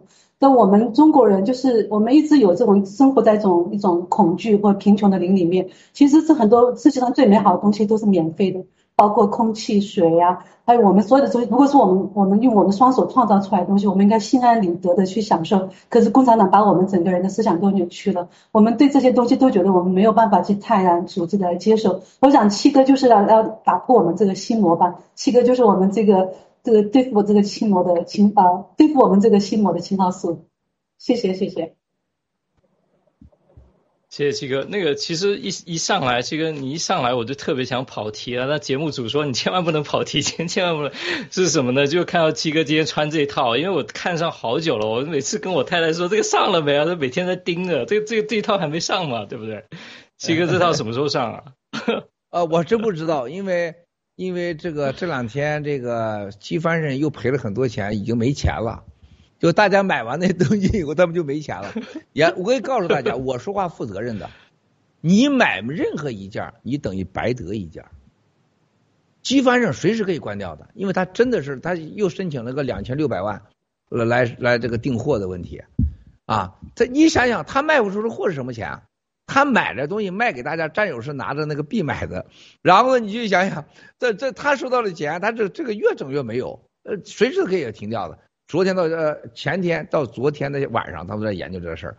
像这个东西，这这是是有没有定我都不知道，因为这个料子啊，它需要一定多一点，它就便宜一点。你比如说战友们有说那个哨子黑的那个哨子掉掉颜色了，没有黑金。黑颜色的哨子里边后面百分之百是那个上面写的十四 K 或十八 K 的金，百分之百是金，这我给你担保。但是它颜色脱了，它就但是里边是金，它就不是铜，不是共产党那个事就变成金砖，就变成铜砖了，不是那概念。包括那个香槟的哨子，金哨子，它脱色，在百分之百里边说多少金就多少金，因为什么呢？那个价钱咱都付给的，那都是公司所有的钻石的珠宝全都有证书的，你可以看啊。就这个衣服叫 Scambau 的，三千美金一个 yat，这个是两点五 yat 是吧？七哥穿了还得还回去，因为什么？我没付钱。我现在是穿在这块儿，就是义务穿啊，这是我的代言人。但是会不会出来呢？这个一共做了三件，有红的，有黑，生真的真实中太漂亮了。现场懂翻身的是谁呢？小福利和菲菲，但是他俩对高级的料子啊完全不懂。就像懂红酒，很多战友都懂，但你喝过这个拉菲的非商版的酒几乎没有。你说你懂是忽悠人的。啊，所以这个衣服是非常好，你不用跑题，继续说。如果说啊，这个没上线，我这件就这件我要送给你，寄给你 tax。哇，切的，我个比你矮啊，我希望你能喜欢啊。没有，应该差不多，对不对？那刚刚讲七哥确确实那个白，因为它白色跟那个就华人皮肤的那个那个衬的真的很漂亮，它出来整个脸都是就是有光泽的那种感觉，它这个色衬。好，不不再跑题了。那那个，我刚才想讲，就是说，其实七哥让我们看到的是，就是很多人以为富裕的人他就愿意分享，因为财富很多嘛。其实反而。反而不是，因为富富裕的人很多时候他很在意他拥有的东西，他很多时候可能不太愿意把他最好的跟别人分享。那这个是两个概念。像七哥看到，让我们看到的就是说，他有的这些东西，他最好最好拿出来，他就是要给战友分享，因为战友在他心里面是最重要的。所以这次这次就完美的展现了七哥的控场能力，七哥的财富没有一分来自中共国，并且把愿意把最好的跟。战友们分享，哦，这真的是老杂毛看到都是吓死了，因为这这几点他们都没有。那接下来一个话题是我们讲到说中南坑，他因为七哥也讲到他们非常的害怕嘛。在特别是在我们的六四庆典啊之后，那当然跟这个也有关系。那当然我相信也是跟摩根家族在第一次呃第一次在历史上啊在在公开接受采访，力挺新中国联邦，包括罗斯柴尔德德家族出席这个庆典，还有班农啊纳瓦罗先生啊，然后就是坚决灭共的信心，跟啊展示了新新中国联邦的实力。然后还有联联想到就是说资本市场现在在纷纷的撤出中共国美国呃包括香港。这些啊，然后美欧洲啊、美国、日本的等国就是越来越强硬，然后撤出的速度越来越快。那这些能不能请郭先生继续跟我们讲一讲，就说中共的恐惧是不是跟这些有关系？然后接下来中共会有什么样更疯狂的举动呢？非常感谢啊，这个 tax 非常感谢，这是三票先生和咱们 PPT 组做的，还有问题挺好。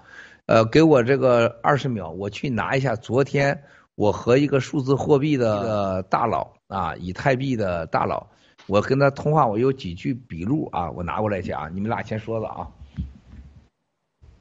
好的，那那入入医生要不要补充一点？就刚刚一些的感想。嗯，还是刚刚七哥关于那个青蒿素的解答的那个，大大超过我的想象。我就说有想起一句话说，贫穷限制人的想象力。就说七哥要给我们的远超过我们，就是。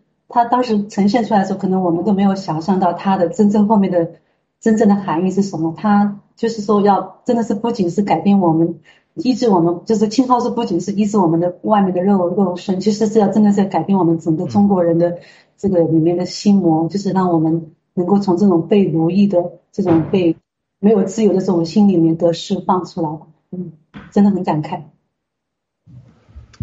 对对对，因为有时候确实也像。哎，七哥回来了，那我们还是把你俩说，你说，兄弟，你俩说。对对，就是特别深的感受，就是很多时候我们好的东西太多，比比如说像在新西兰住的，他就第一个就是享受好的空气、好的水，就是已经变成说习惯性的。但你一回到亚洲的时候，你突然发现哇，原来原来有这么好。所以有时候我们真的是在这个爆料革命，在七哥每天喂最高级的这个料，真的是最高级的情报各个方面，而且就是给我们最好的东西。有时候我们确实就忽略了，所以我觉得存着一颗感恩的心是非常非常重要的，并且这样子会让。让我们能够成长的更加的快。对，是的。嗯，好，我回答你俩的问题之前，我先跟你俩说一下，就是刚才的这个问题啊，就是呃，摩根先生和摩根夫人呢参加我们这个庆典两次参加，包括现在的数字货币，包括现在整个世界的经济发展，共产党的整个的在香港的大量的资金外撤，我想给大家分享几个数据啊，就是现在西方报道中共国呢将有百分之二十五的失业。二十五的失业是二十五是什么呢？就是一九一三年到一九一九年，还有一九三零年，就是美国最坏的时候，最经济危机大崩溃的时候的这个失业率啊。但是那个时候的美国，即使在这种情况下，它也生产全世界百分之六十的产品，就是文明现代科技产品、工业产品。它就这么厉害，占全世界百分之五十五到百分之六十五的 GDP，啊，就那也是经济大消费。中共国如果是二十五的话，你就想想社会是什么概念，啊，几将近七八千万人失业。那么事实上，中国是多少失业呢？达到百分之四十五，没有人相信这个数，它一定是四十五的。这四十五的失业会什么概念呢？就你生活当中，你看到很多很多人他都没有工作了。而且这个工作的叫做工作的更换率，可能一天、两天、三天你就一份工作，你没了，你再去另一份工作去。社会的动乱和社会的人性、社会的撕裂，是用任何经济学模型是就无法形容的。那么这就是要看出中共国过去这些年，正好啊，所谓的三十年、两个三十年发展的下来，它走向了死循环，在全世界的整个的。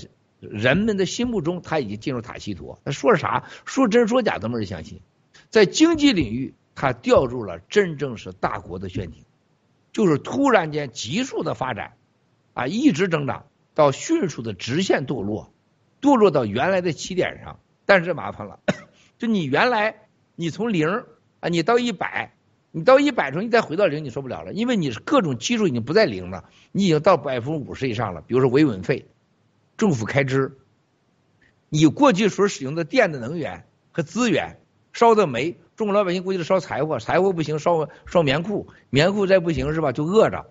现在老百姓烧气，是吧？天然气，还来自俄罗斯的洋气儿，啊，是一系列的东西。过去中国人就骑自行车，没自行车拿腿量，腿不行了，是不是？那就在家待着。现在坐高铁、火车都不坐了，那你再往回回来的时候，人们就受不了了。啊，那么现在这所有这一切都拜所谓当年的中国人把自己的土地、空气、水全部被污染，叫子宫经济，就是不断掉下一代，断掉就是断子绝孙，就发展你一个人，啊，这就是为什么上海那句话很很简单一句话，大白去警察去抓人的时候，他说你我会让你几代人承受不了的，就是家破人亡啊，叫做就就各代人完蛋下去。就是孩子说句话，我们没有下一代，我是最后一代。最简单的一句话体现了中国人就不想生，老子不能干别的，但是不会再给你传宗接代了。啊，这种情况下，经济上首先被断代，文化被断代，已经被断了代了，就彻底断代，是吧？社会关系断代，社会、工业、经济个扭的是一切全断掉。那么最体现在哪儿呢？就是外国投资者。过去三十年的外国投资者占了中国经济的百分之七十五，一度时间占过百分之八十五，然后占了七十五，现在占多少？大概在百分之五十五到百分之六十左右。那这些东西撤走以后就什么呢？从你零到一百，你不是堕落到零，你是直接堕到正负零以下去了，因为老百姓基数在五十上，不在零上，是吧？社会的需要消耗在五十以上。那外国人一撤走，你全没了。这些所有三十年的发展，都将成为共产党和中国人的灾难。啊，特别是现在的孩子，现在车没油了受不了啊，油油钱贵，你过得太好了。未来就别说油，连车你都没有，你你还在乎油吗？是不是？啊？肖建华要在上海开审是吧？现在是新闻。肖建华在没抓以前，你给肖建华谈油钱，他说你神经病啊！我老子也不开，也不也不加油，我也不在乎油。现在你给肖建华说，哎。哥们儿，现在你在乎油价吗？他不在乎油价，他想活着，是吧？你这很多孩子还不闹明白，你活着就已经给你面子了。开车你还油贵，你未来你有车吗？你没车，你腿都没有了，你有什么车呀？所以整个中国的经济现在到了什么概念？崩溃前的起码的征兆。大家记得当年蔡锷大清朝，民国初期，是吧？大家从一九零一年到一九三零年之间看一看，一九三三年，当时大清朝都觉得贝勒们、王子公爵们活得好着呢。啊，你在梁思成、梁启超啊，还有林徽因他的回忆传中就写到，很多人就从从从留欧留美回去啊。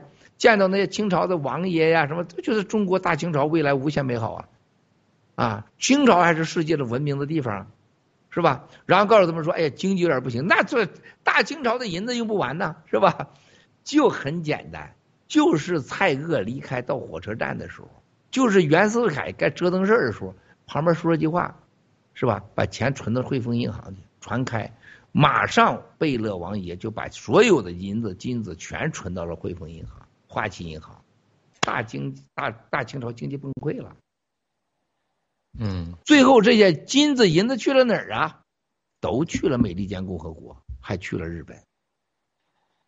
很多人说蒋介石带走多少黄金？你有问过日本拿走你多少黄金吗？你敢说话吗？你不敢说呀，对吧？今天的中共国就这样，所有有本事的钱都存在洋人的手里面，是吧？都存在美国、日本、欧洲，那现在问题来了，香港现在出现了个问题，马上汇丰银行一定是会被制裁的，不允许用，就是西方国家不允许用汇丰。那么同时啊，像平安、马明哲、陆金所已经被下市了，他跟西方搞了一堆的金融票据，什么互保互贷呀，啊，什么不不啊啊三保单呐。啊，你给我保，我给你保啊，说白就是骗局嘛。那西方现在要跟他全部都是要脱钩，保险脱钩，金融脱钩，银行脱钩，然后做好美帝国主义对俄罗斯同样的经济和金融惩罚前的准备。那这些人钱绝对不会存在美国的长臂管辖权范围内，也不会存在欧元，因为它联盟国，也不会存在日本，它存哪去啊？大家最近发现新加坡有意思啊，新加坡发的金融银行牌照都是发给中国人的，他咋不发给咱洗币啊？是吧？他都发给中国人。相反，美国、欧洲、英国，包括日本，最近提出来大力支持发展数字货币，而且提出一系列出台了一系列的政策，是由人民当地的中央行出的啊，还都没有一个国家还有明确的数字货币的监管机构。啊，他也没有法律，就是一个一个现在出，就是散弹式的，散弹式的打乱枪啊。日本说了，要任何人要搞稳定币，必须和日本的当地的银行联合开发。英国已经基本马上要公布了，说任何稳定币必须和当地的银行啊，就是你在他银行开户，你的所谓稳定的钱必须在他钱里控制着啊。那么最现在世界上最友好的国家对货币就是阿布扎比。阿布扎比很明确你了，就是你可以搞这个稳定币，但是呢，两种稳定币，大家记住啊，两种稳定币，一种稳定币，我比如说咱们洗币，现在到美国搞叫美元，我在你美国美联储财政部登记了，美联储和现在的所有的这个财政部说我同意你作为稳定币，我来给你背书。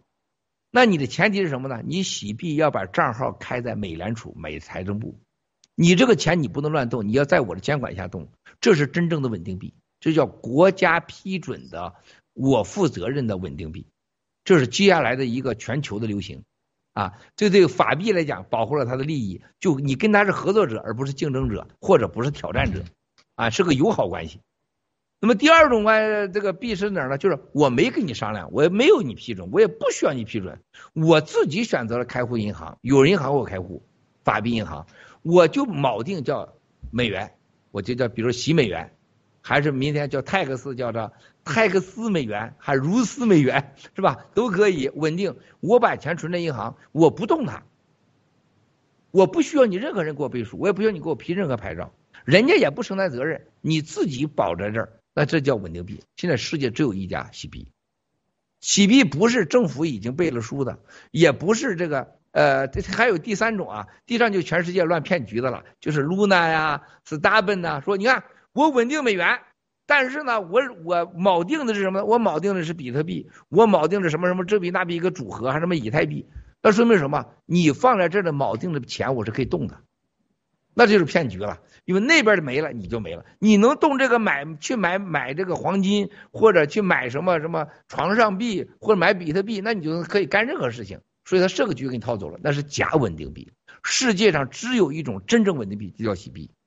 但是未来的走向就是真正的跟各国央行批准的，大家把钱放在那个监管账号上的啊，那叫稳定币。但是我请问，你说咱新美元放在那儿，你有啥意义啊？对我们有什么用啊？我们有啥好说啊？是不是？我刚才有战友这个，我看一眼手机说，今天如斯美女上来以后说是这个像一个人啊，像这个叫做二十年前的蔡英文。他今天早上我就看 看了半边脸啊，半边脸半拉膀子，我就知道我是二号蔡英文。实际上我我见过 蔡英文很多次的，我见过蔡英文本人很多次。蔡英文本人比电视上好看，当然如斯比他好看多了。实际上他像两个人，就是这个如斯，就是如斯还像跟你七嫂就像一个双胞胎一样，你知道吧？真的啊，挺像的，圆脸啊。超级圆脸，但你七嫂子就是你俩很像，但你七嫂子有有些特征跟你不像，但是看着就像两个人一样。说今天看了很亲密，跟你直播，说我很兴奋啊。那么就像咱现在现在呃大家要看到的这个这个呃所有的这些稳定币，请问大家长币管辖权，中国中国的几万亿的钱在外面，他会去你那些稳定币吗？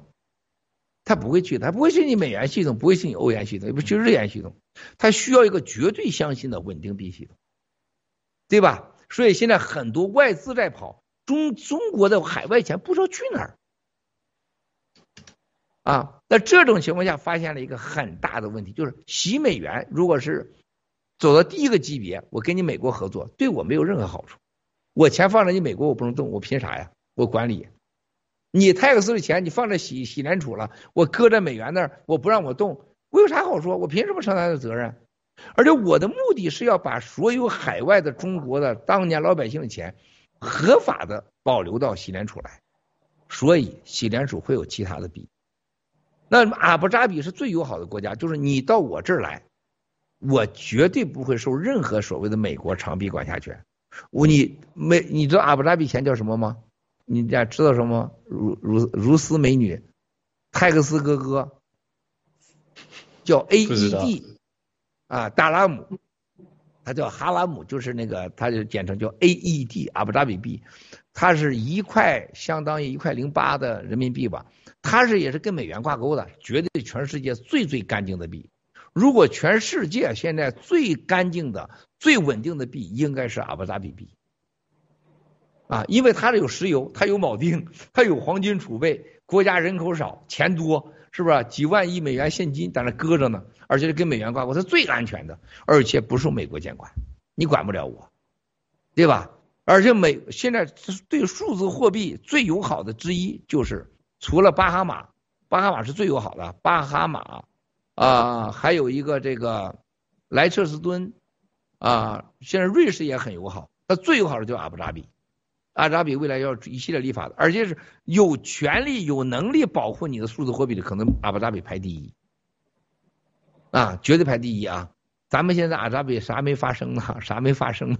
咱只是说啊，那是一个我我们友好的国家，所以我们我们知道它，但是是好是坏，我们就会说啊，就会说。嗯。那么在这种情况下，我想告诉什么呢？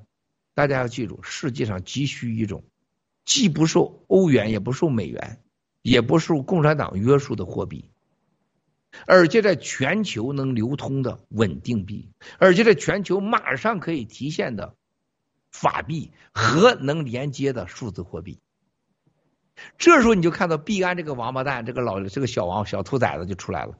这个币安七哥告诉大家，他是完全犯罪洗钱，他是完全是和共产党勾结的结果啊！如果你不相信，你叫赵长鹏。他回答以下三个问题，我上次已经说过 n 次了。他过去几年是三无经营者，没执照，没有场所，没有任何合法的批准的啊，任何手续的三无牌照经营者。第二个，你让他回答中国人多少人在开账号？中国共产党情报部门跟他有什么联系？他给共产党藏了多少钱？特别是芬太拿、芬太拿这个毒品，包括在整个暗网使用的钱。你是多少钱？这几百个亿美元去哪儿了？这是第二个问题。第三个问题，所有过去没有 KYC 的人都是谁？没 KYC 的人都是谁？是不是？赵成鹏的钱放在哪儿？赵长鹏所说的只发行两亿个币，他到底发行多少币？赵昌鹏发行了二十亿个币，这二十个亿币都流入了哪里？如果你们不相信，你们咱们法庭上见任何人，我愿意给你们在法庭上见。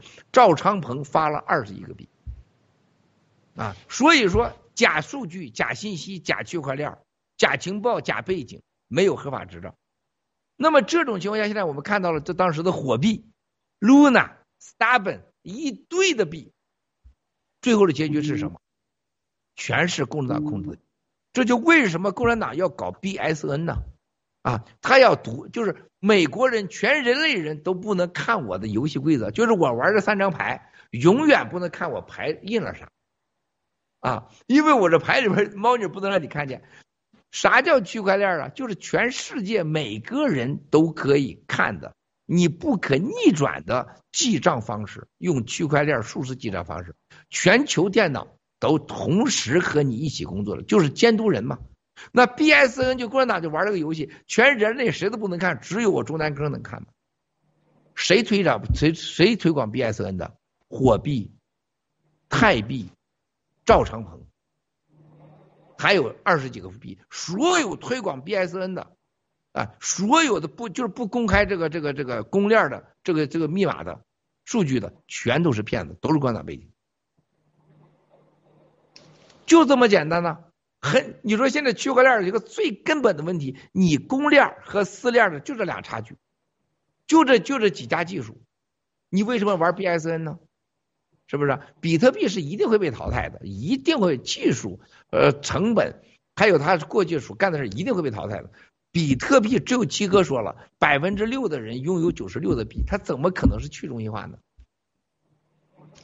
那么现在全世界急需一这样的个币，我现在我认为只有美联储能实现这个人类上全球合法流通，跟共产党没关系，完全是啊可查的私链和公链的两种币，躺平币和洗币，而且完全可以在美元、欧元区之外的另外几种币啊，就是说完全合法流通 KYC 过后的稳定币。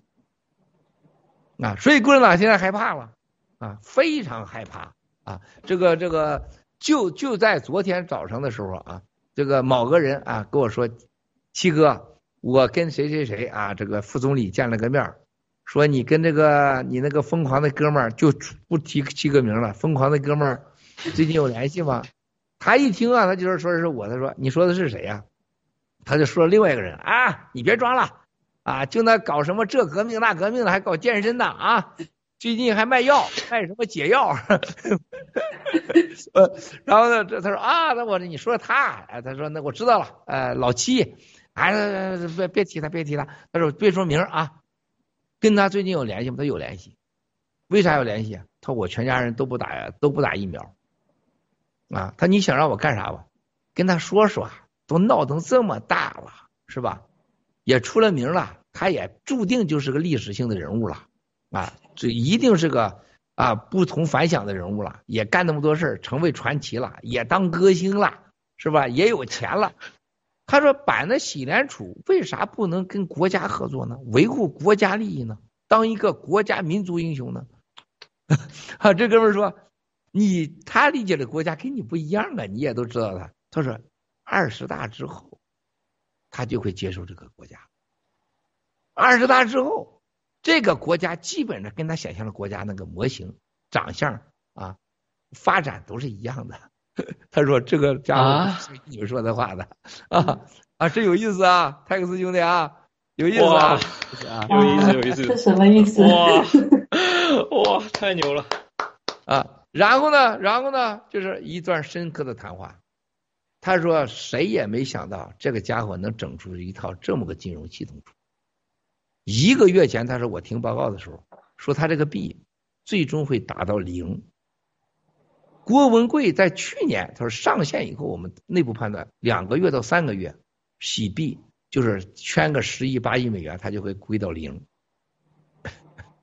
然后是四个月、五个月、六个、七个月啊，到现在为止，大家知道。”这个交易量我都傻眼了，我真的傻眼。这交易量这个简直是疯了！你们没有，大家但凡有脑子算一算，这个交易量意味着什么啊？你们要算一算。很多基金在炒这个，肯定的。但是人家炒是拿钱炒，人家不是拿陆大脑袋拿着痰去给你炒去，也不是食药盐拿着浑身发抖给你炒去，当站街给你炒去，也不是九指妖拿手术给你炒，他是真钱炒。为什么？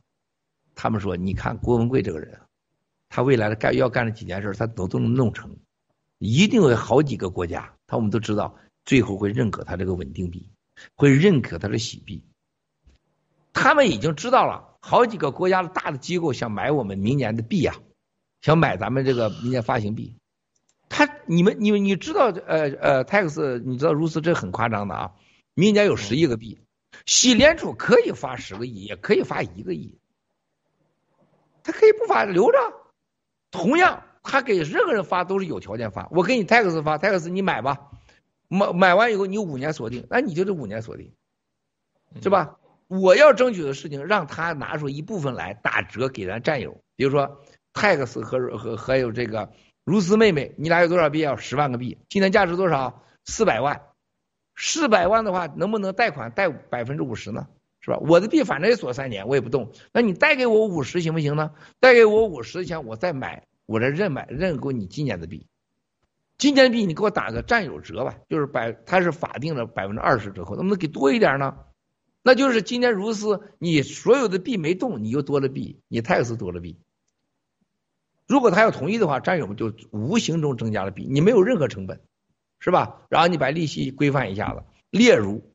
那么现在某些国家的基金就说了，我现在买你的币，我给你保证十年内不卖，啊，我只给你要一个基本的价格保证，我买多少钱，十年内你不要让我的贬，你别让我贬低就行了，因为它有个通胀嘛，每年百分之五的通胀，是吧？我只希望这个币有一样，你给我一个借币，叫我能流通，比如说三星，你买电视机，我让你允许买电视机，就拿我的币来买，是吧？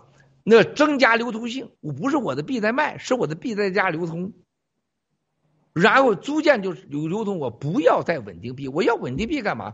当你这个币我成硬头货的时候，你就成了人家稳定币了。比如洗币要保持两年、三年都是四十块钱左右，你根本不需要洗美元，因为很多人都要洗币，干嘛要你洗美元呢？还有一个，很多人就拿拿着 HCN 当稳定币了。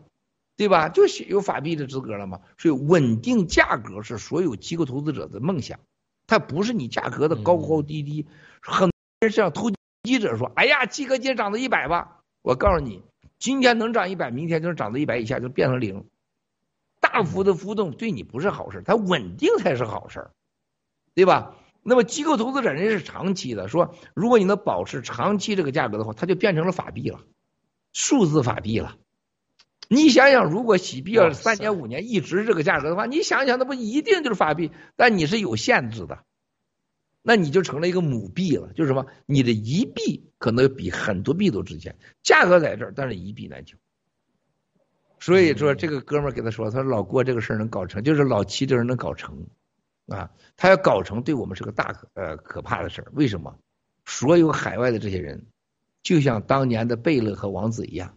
把所有的银条、金砖、金条存到花旗和汇丰银行去，一夜之间就是大清朝被掏空，没钱了，北洋军也没钱了，是吧？完了，这这是真正的洗联储的目的，也是洗联储的价值。洗联储的目的和价值就是要灭共，就是要把共产党的钱从黑洞一样给它吸过来。共产党意识到了，嗯。那么最近所有在广东、深香港撤资的人看新中国联邦的，我可以告诉大家，他只要是人，他不是畜生，他只要有一点正常脑子，就知道我们说的都会发生。我们有无数的事实证明给全世界看，而且我们还会证明给他看。最重要的事情是洗币、洗联储、洗美元一系列的发展，包括盖特，已经证明给全世界人看了。那么接下来，大家看到新中国联邦六月四号的另外一个价值，就是新中国联邦向全世界展示了过去用事实那个视频来证明了新联邦说的能不能发生，也给全世界一个最大的警告。同时加速了共产党的经济的崩塌、经济的灭亡。然后我们的信心就是共产党的真真正正最恐怖的，因为我们会得到人心。他最怕失去人心，特别怕老百姓聪明智慧发现了真相。啊，这也是六四那天带来的意义。六四这个字儿太了不起了，死亡和希望，是吧？灭绝人性和一个无私的奉献和分享，所有六四的生硬的坦克对同类的摧残和最后的洗脑和对鲜血的整个的在天安门上的全部给抹杀，和新中国联邦为他们素不相识的同胞争取真相，维护他的权利利益，保护他们的家人，而且无私的展示和共享美好的未来。我们代表了阳光、健康、希望、美好、和谐，是不是人类的最基本的主题？而过去的六四是代表了死亡、残忍、暴虐、对同类的诛杀。这里边的意义是多大呢？那个酒、那个喝、那个吃，不是那个战友说你贫穷，你贫穷不是因为新中国联邦，你贫穷若跟我一起灭共，你就不贫穷，是吧？你要问你为什么贫穷，是共产党让你贫穷。我们展示这些图片，这些东西不是炫耀，是告诉全世界一个基本的真相：我们能没有共产党也能活得更幸福、更快乐、更有尊严、更安全，而且是高尚的。我们有喜马拉雅的目标，我们有一个建设新主联邦的信仰，我们有个灭共的宗教的一样的意志，这才是目的。不是小福利的长腿，不是这个菲菲的这个长相，不是菲菲的什么细白的皮肤，也不是一个一个的帅哥，是不是？这些大家都不缺。而且在这种情况下，我们保持道德理性，绝对把性这个所谓的权利的附用品变成一个最高尚的互相尊重的一条红线。我们展示的就是这个不同嘛，对吧？所以说，我们这一切。都给共产党每时每刻带来了巨大的威胁，它必然被灭。那么，相信这些灭亡的人当然会离开中国国，离开香港。洗币必然无限强大。你们看到的洗币还早着呢。啊，共产党最近对我们进行了一系列的试坏之后，他发现不但没试坏，人家这虽然没有马按照时间发给我们牌照，但是人家现在发现了一个问题：洗币如此之稳定，经历过了。这个数字整个货币的一个大崩溃的时代，更加相信我们，我们更有机会。所以共产党的愚蠢，他永远是给自己挖坑啊！如果我们要拥有一个十四亿人的国家和土地资源，我们会把这国家经营成什么样子？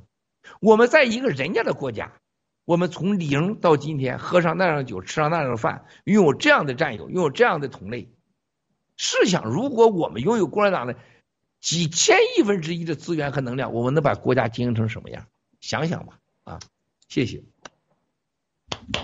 谢谢七哥，哇，太谢谢，谢谢，好多金，是七哥刚才发让我想起，就是圣经里有段话说，那个那个财宝在哪里，心就在哪里。我想，像六月以来，喜币它交易量一直是一直是非常价格非常的坚挺吧。然后日交易量达到平时的十倍以上，我想已经足够说明的问题了。那我想，呃，我想代表在你们问七哥一个问题，就是您能能不能透露一下，有几个主权国家准备在六四前承认喜币呢？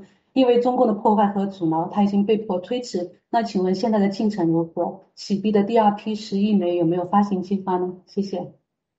呃，首先一个，在六四以前有三个国家是准备好的啊，有准备好的。在镜头前直播的有一个国家是战友，咱们是战友来做的啊，基本上快完成了。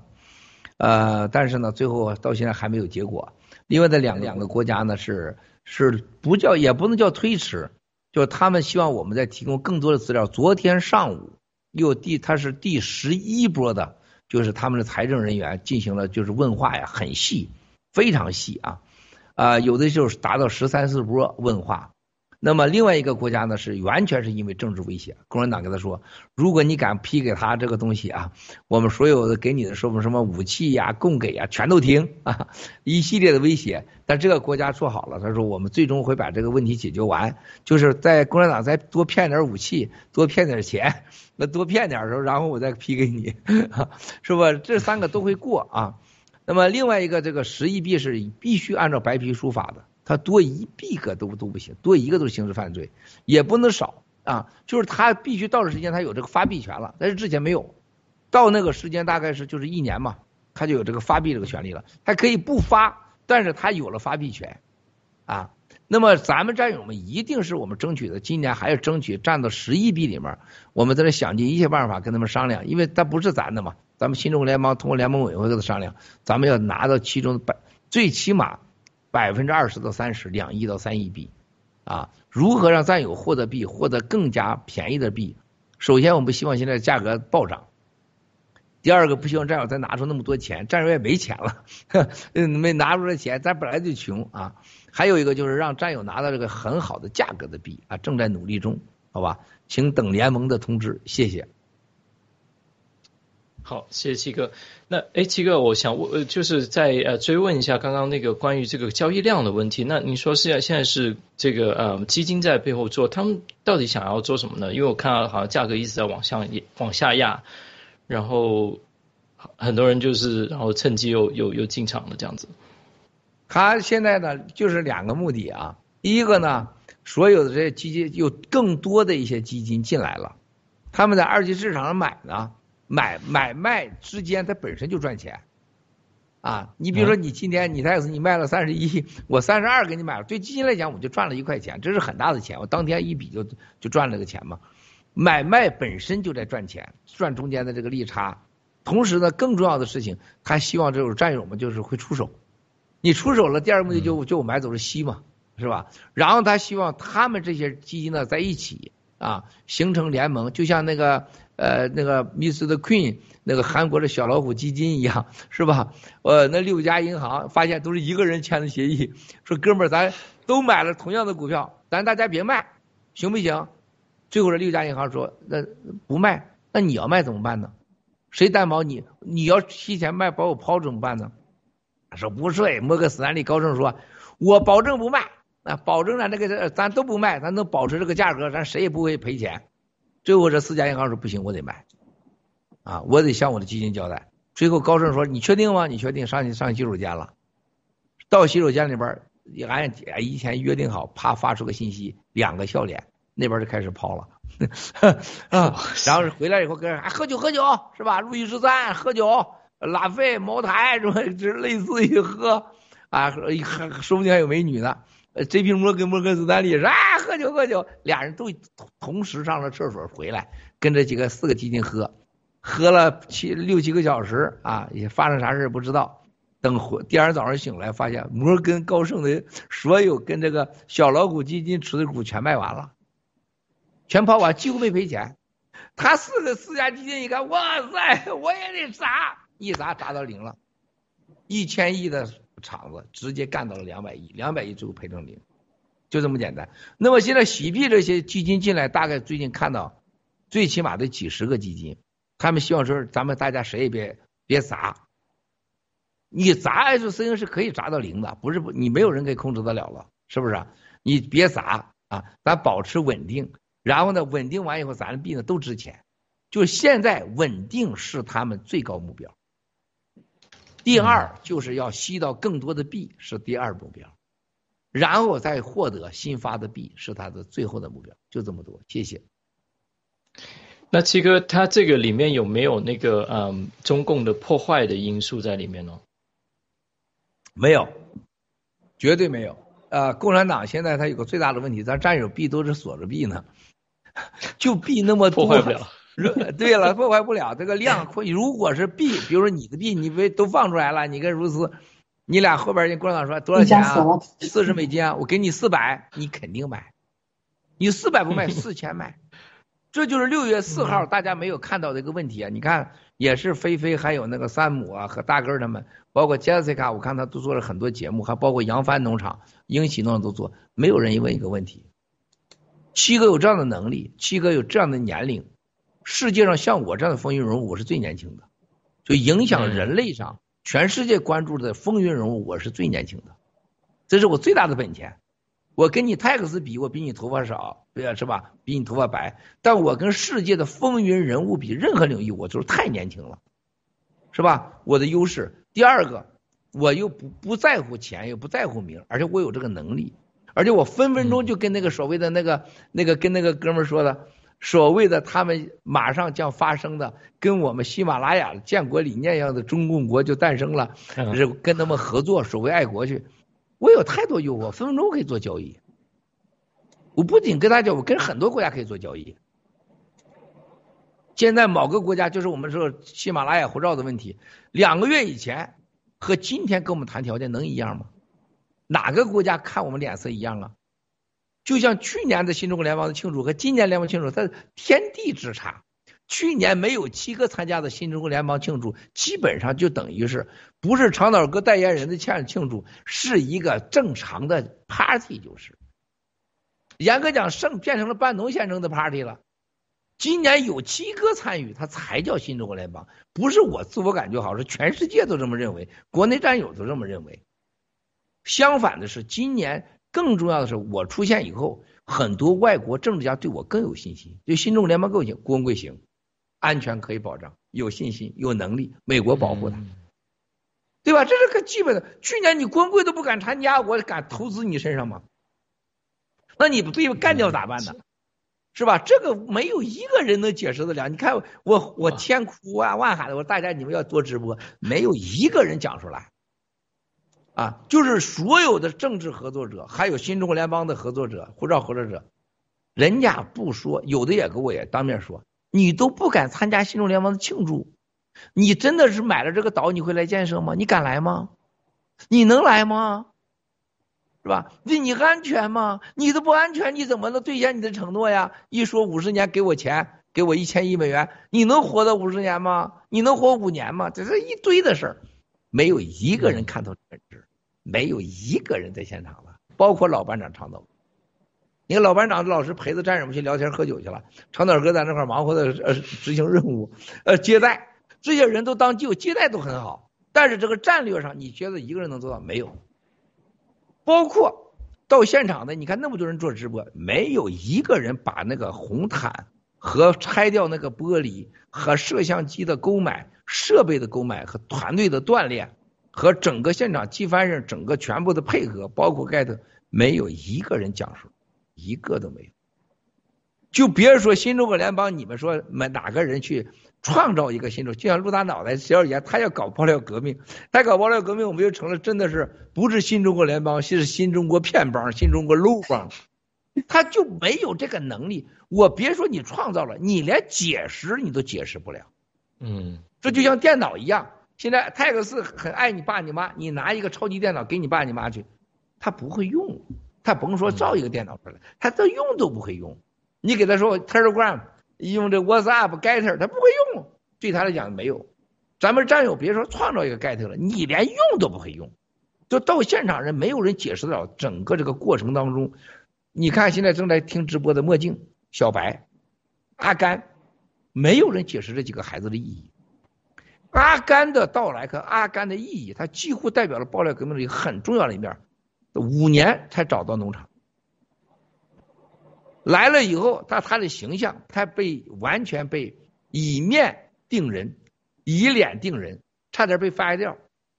啊，他是一个哇大，你说这可以这么说，现场超级帅哥。你知道墨镜是一将近一米九的个子，超级帅哥。你知道这个阿甘也将是一米九的个子，超级是倍儿直，超级帅。小白是我见过最有佛像的吃素的人。还有我们的来自加州的，你叫 Mandy，Mandy 人家是专业，人家是音响专业，超级美女啊，艺术型的，你不是开玩笑的。然后你再看看我们这个谁，那天 Q 妹，Q 妹那天戴着口罩，你没想过没有人解释？你看我就看菲菲呀，就是大根啊，还有程兵啊，还有这个山姆，就是火来他们搞个节目，你就知道咱战友就解说都解说不了。那天的其中之重点，Q 妹站在钢琴前的时候，是她被检测出阳性的结果，阿甘也是阳性，他俩是阳性之后允许到现场的，因为摄像机继续用阿甘。Q 妹弹琴弹出我的感觉来，我们俩有配合了。Q 妹第一曲完了的时候，王艳平给她呃拥抱，她哭得一塌糊涂。是拥抱就意味着他我要接受你被你传染。Q 妹坐在艳萍的办公室，艳萍在照顾她，艳萍也哭。对吧？你能想想，能像艳萍了解七哥、了解爆料哥有几个人，是吧？艳萍说七郭先生能在 Q 妹的培养能唱的更好，艾玛能弹的不错，但是有这个化学反应的肯定是 Q 妹跟七哥啊，我们俩练的最长。然后 Q 妹被进来又被冤枉，这时候阳性，然后 Q 妹跟长岛哥又有矛盾，他本身就怀疑是不是你故意把我弄成阳性的，所以 Q 妹本身坐在那就是矛盾人性关系。还有七哥和王一平跟对战友的感情，最后下午 Q 妹谈完了，我跟他拥抱的时候，他哭得一塌糊涂。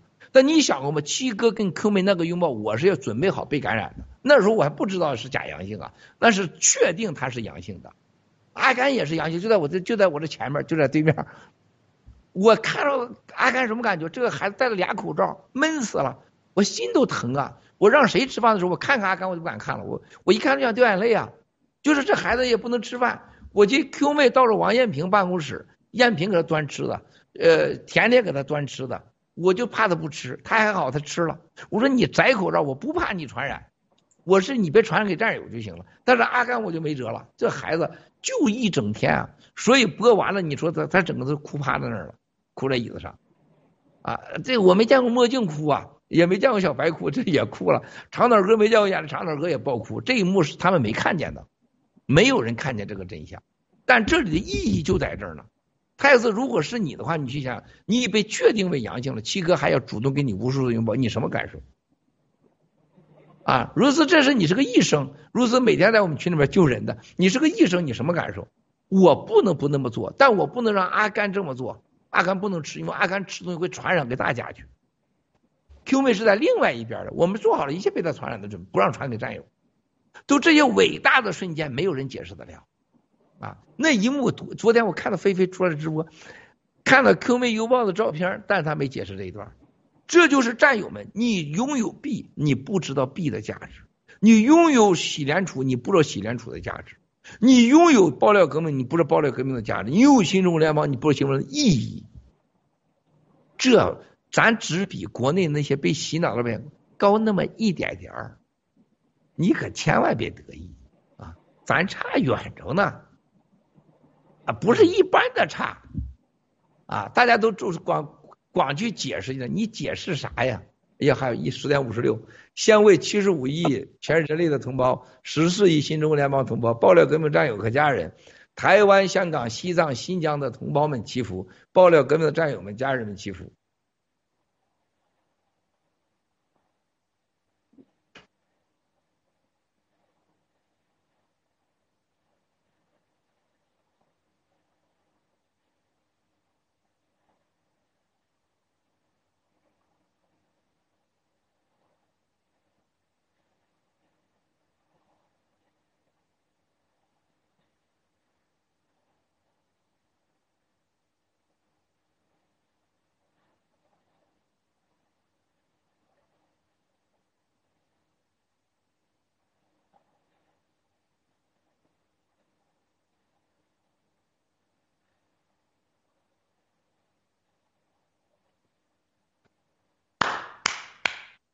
啊，好啊，好，我说我先说到这儿，你俩说说，我大概还有十分钟左右，我必须得离开，我要开另外一个电话会议一起，谢谢。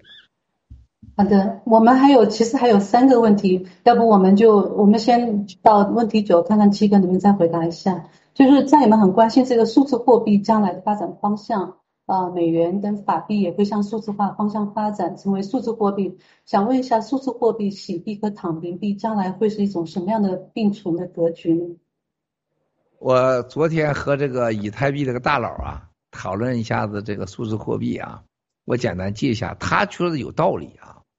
他说，他说这个数字货币的时代几乎可以和人类上啊。到现在上最所有的文明，任何文明相相相提并论的一场大的变革，因为人类是第一个相互安全，第二个就是有了所谓的贸易方式吧，相互生存、资源分享。他认为人类上面临这个数字货币的时代，任何人阻挡不了，而且是维持主角，法币是配角啊。那么关键是什么呢？它将是信用、效率啊，特别是啊，特别是保险和安全啊，隐私和安全，信用、效率、隐私和安全的综合体，相对公平的啊发币的方式。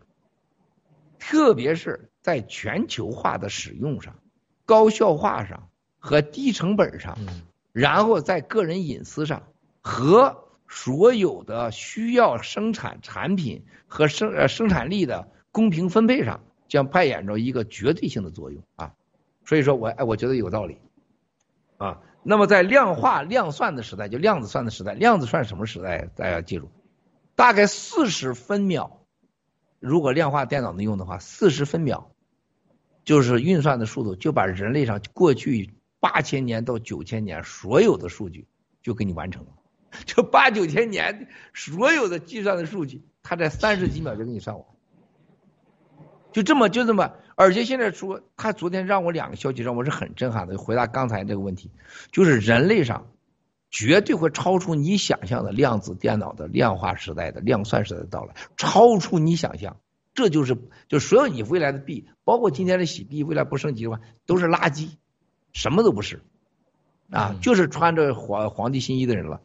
另外一个，我觉得最重要的是说，他说法币未来会成为一个只在你国家范围内的一个所谓的大家可选可不选的个币，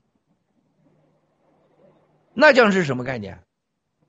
数字货币呀，那将改变人类上一切政治和政府。和所有人类统治管辖和地域疆土的所有概念啊，所以数字数字货币和大数据时代，也就是 AI 时代，一切都将改变，而且不会是很长时间，大概一两年，不会超过三五年，一切改变，做好准备吧，兄弟姐妹们，谢谢。嗯。好的，那七哥，呃，数字货币问题，我们继续呃，再问您一个问题。那关于躺平币的发放，它到底到到最后它的发行方是谁？然后它的二十五万个亿呃二十五万亿的发行量是根据怎么样的决定？然后它总就是多长的时间会把这二十五万亿发完呢？谢谢七哥。呃，首先呃，它是关于躺平币的问题呢，最终的呃，因为白皮书不是咱定的。呃，躺躺平币它属于一个未来的是一个去中心化的公链的币。那么它的未来它有它的政府，就是现在就是网上政府，就是数字货币的政府。白皮书有是一定是啊，你使用盖特使用计时间，还有参加爆料革命各方面一定会有的，一定会优先得到。而且我相信，只有去中心化的币和中心化币的结合，再加稳定币。才是真正的能赢遍天下，黑天和白夜阴阳的结合啊！我们是先到先得者，但不是永远控制者，这就是躺平币。谢谢。好的，谢谢七哥。哎，这咋没了呢？这个 iPad 上，你俩有吗？有没有看呢？那你为啥幺零八零没了呀？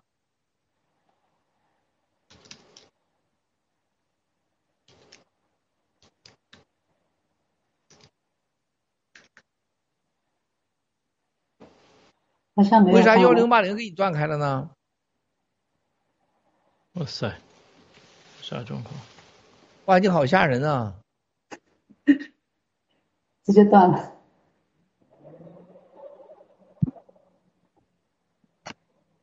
哎你你这个这个四 k 在哪儿？我上哪儿找啊？墨镜兄弟啊？断了嗯。主页那我我个人页上没有是吗？我这我这找不着在这儿啊。这是幺零八零啊。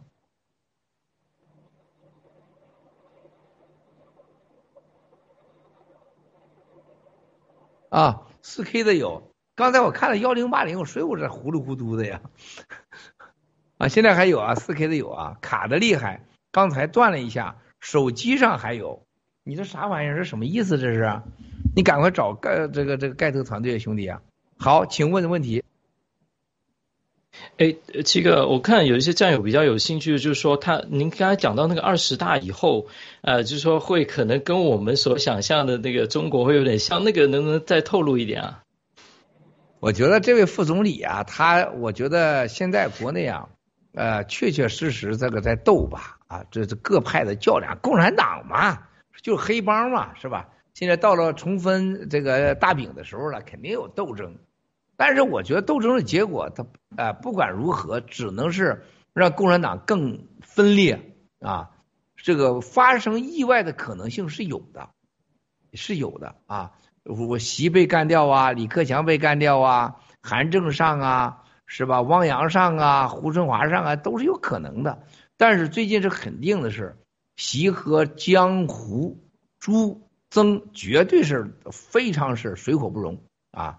这肯定是都要安排人嘛，但是我认为习还是赢家。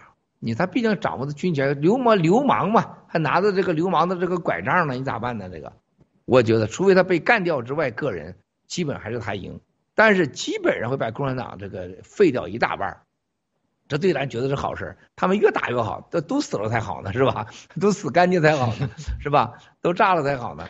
但是我觉得这个情况，这个副总理啊，找这个人说这话呢是。很想就这个人是个有大视野的，他不会以个人恩怨。我也老骂他是吧？呃，他不会个人恩怨，他知道团结我们对他是有利的。啊，他也知道他不团结我们，他一定是对他没有什么好处。从个人，从他的未来，他一定觉得是好事所以找这中间人说，就是我说在六四现场，没人想到七哥分分钟可以出卖我们。啊。七哥分分钟钟可以做出各种选择，但是我却选择跟大家共同的冒着已经确定为阳性的所有人拥抱和这种风险，和被共产党做掉陷害的风险，这是个什么样的意义？是吧？只有一个原因，我们有共同坚定的信仰和绝对自信的能力。哈，没有四个自信，我们只有一个自信啊 啊！所以我觉得二十大这个事情是上天送给我们的礼物。我不相信共产党有真正的二十大。我还是不相信，即使你看到二十大召开，事实上已经不是二十大了。这个是共产党最后的一场、最后一场决战啊！去看看中国历史上历代历朝，就像今天一样，皇帝要蹦要蹦塌前或者换位前，无数大臣、江湖大佬一个一个死啊！接下来我认为大家会看到什么？江泽民突然死了，朱镕基死了啊！然后王岐山死了，孟建柱突然出车祸了，心梗了，是吧？然后呢，什么宋平啊，还有活的老革命，一个一个死，而且是排着排死。这不是共产党的政治，这是老天的安排，啊，一定会的，你会很快看到。然后就是人民处在水深火热之中，水灾、涝灾啊，然后北方是旱灾，然后疫苗灾难，然后到处出事然后。可能三峡大坝也出事都有可能。这时候江山尽毁，重新更换。嗯，所以我我现在就有点着急，就是他太快的完蛋了，以后我们来不及了来选政府呢，真有点来不及。我所有的安排都是基于二零二五年，他要太早死了，咱真有点八爪，怎么办呢？就靠咱们你们几个泰克斯，是不是？如斯，你们就就建一个新中国的联邦政府，我觉得够呛啊。谢谢，绝对不行。对，我想起来，我们是最后一代，我们也是灭中共的终结者。感谢上苍，我们最后一代。还有什么问题？那请。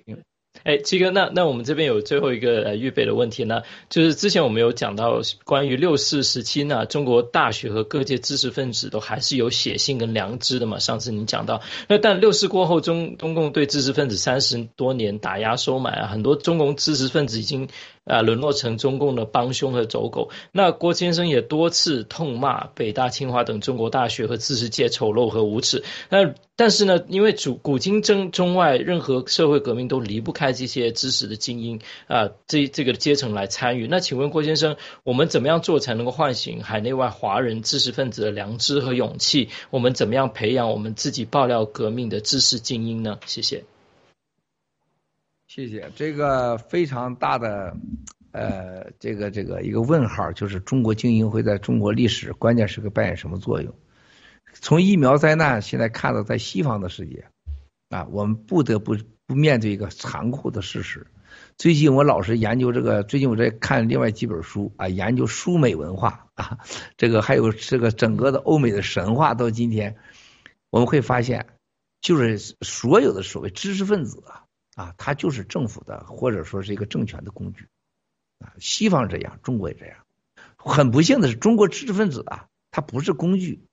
他是极邪恶的工具，就是他政府利用知识分子啊统治老百姓、统治精神，他还干点好事儿，文明啊、传播思想啊，就你按我的想法弄。中国知识分子几乎是中国共产党的绝对帮凶。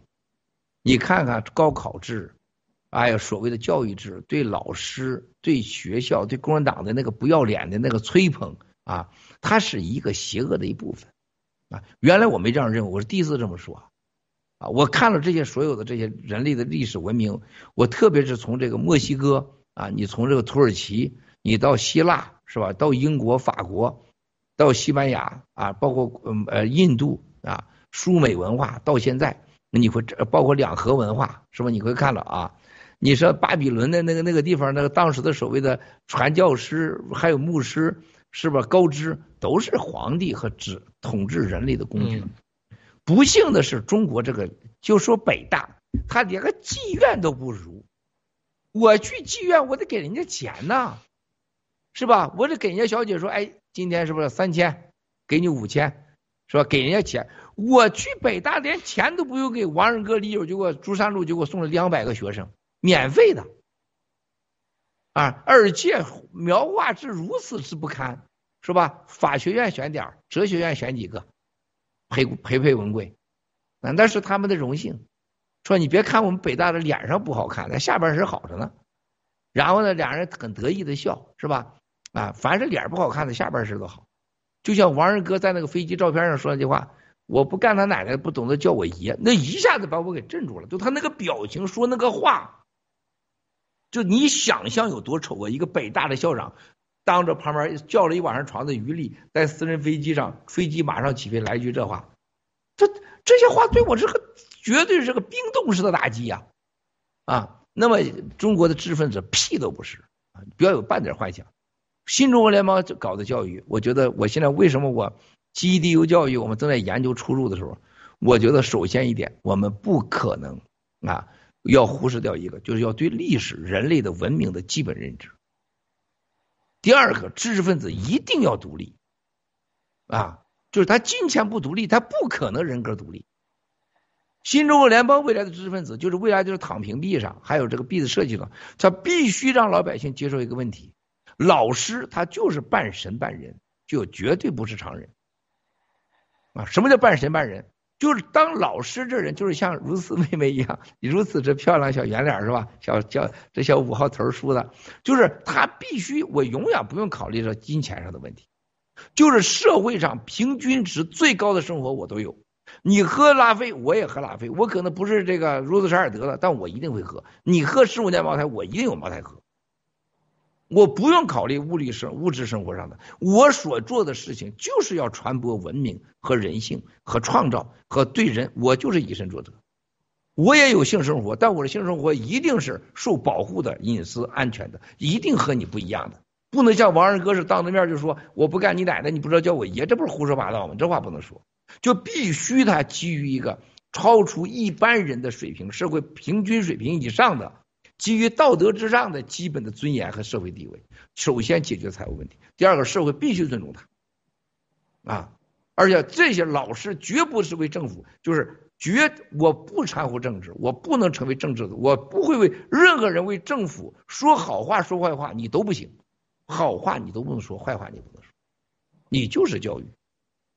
啊，这是我我现在啊，完全胡说八道的，不一定是这是你问我的 text，突然就把我挤出来了。这两天有时间搂点书学习，瞎拼凑出来的。那么是注意中国的知识分子教育界，我再求求你了，你就半点都别想。七哥跟清华北大，你说哪个？什么复旦的？什么那几些狗鸟不屎学校？十四亿中国人，三千个学校，你觉得中国有教育吗？嗯。三千个学校的校长，哪个不是富豪？哪个不是裤腰带从来就没有裤扣那种啊？前面拉链永远拉不上那种啊，是吧？是灾难。中国人到了今天活的猪狗不如，连基本的真相没有，除了比车多、人多、呃男女朋友多、崇拜权力、崇拜暴力，完全活的愚昧无知，这个推杯换盏的这个酒色之中。是中国人这个悲剧到了畜奴的时代，不就是没有神、没有教、嗯，没有德、没有法的结果吗？悲哀呀，悲哀呀！啊，谢谢太子。好，谢谢七哥。谢谢谢谢七哥。我刚才想到说一个词，就是说应该不是知识精英。我觉得中国缺的是贵族。我们整个一代都没有，我们没有贵族精神。那贵族精神绝对是跟他的有纯正的信仰。有上天使命是连在一起的，可是我们都都缺失了，真的是是我们教育的很大一个缺失。是啊，咱再问一个问题，你俩一人问一个问题，我就走。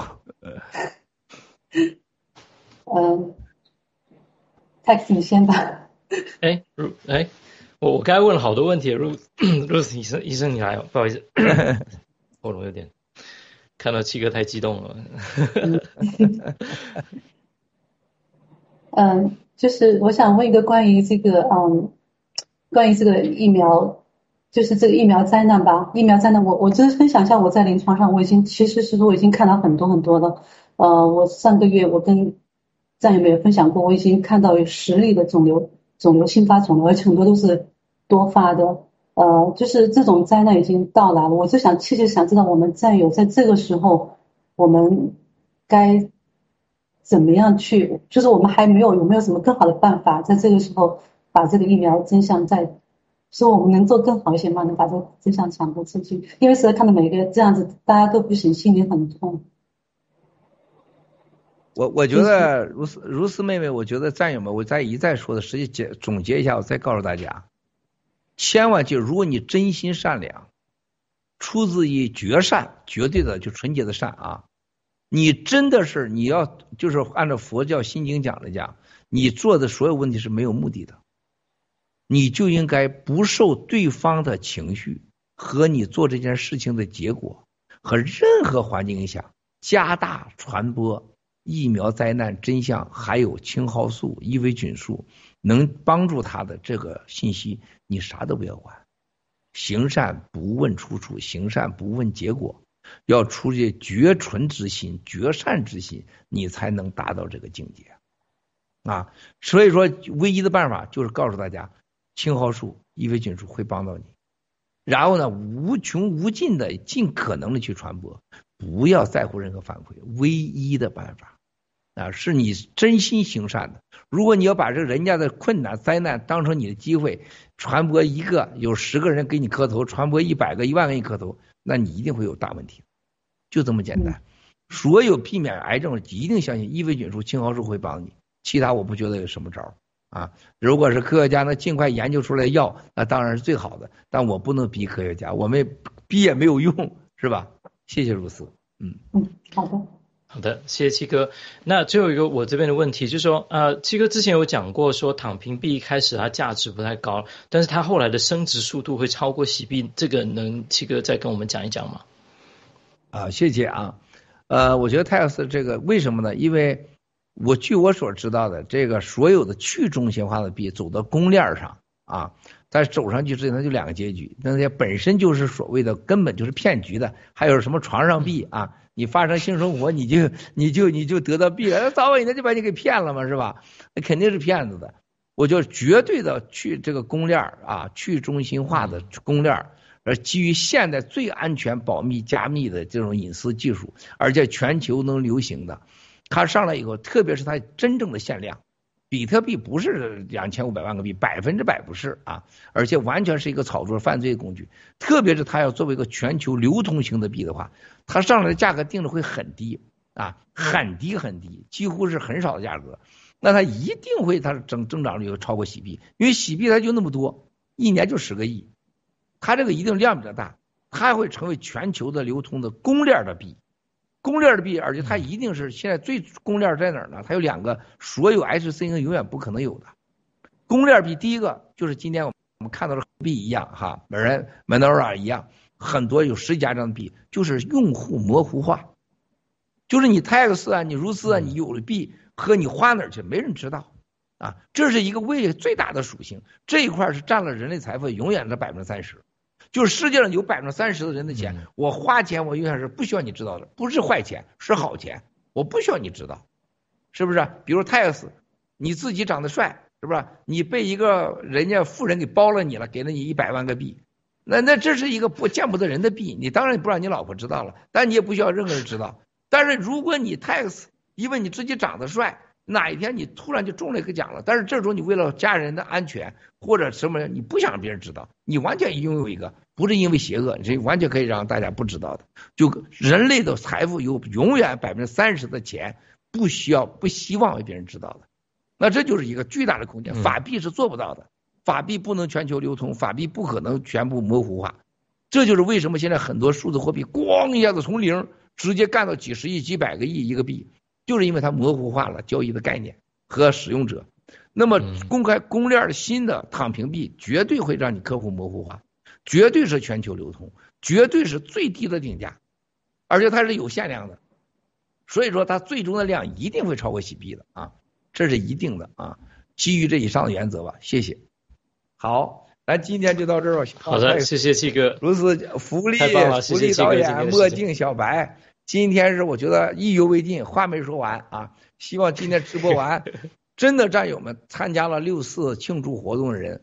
真的能说出一个有高度、有质量，对爆料革命有帮助，对战友认识爆料革命有帮助，对共产党内部人知道我们认识我们有帮助的啊，这样的节目出来才非常的重要。七哥狗屁都不重要，因为七哥什么他们比你们都清楚，关键是这个七哥的行动的背后的意义和说它象征性和对灭共的需要功能性上发挥出来。这是我所需要的，感谢所有参加六四、所有的这个两周年庆祝的战友，很辛苦，也感谢所有的付出的背后的一个个战友。就刚才我们没有提到，你看阿甘呐、Q 妹呀、喜爷呀、喜妈呀、长岛夫人呐，还有我们跑得快的父子两个，以及背后 N 个人，你看正义小撒拉、小新、木木，一群一群的人，我没法一一说完。做这么多这个资料信息参加直播的人，全球农场的人。太棒了，感谢大家，再次感谢 Tax，感谢如斯妹妹，谢谢。好，谢谢，谢谢七哥，谢谢七哥，再见。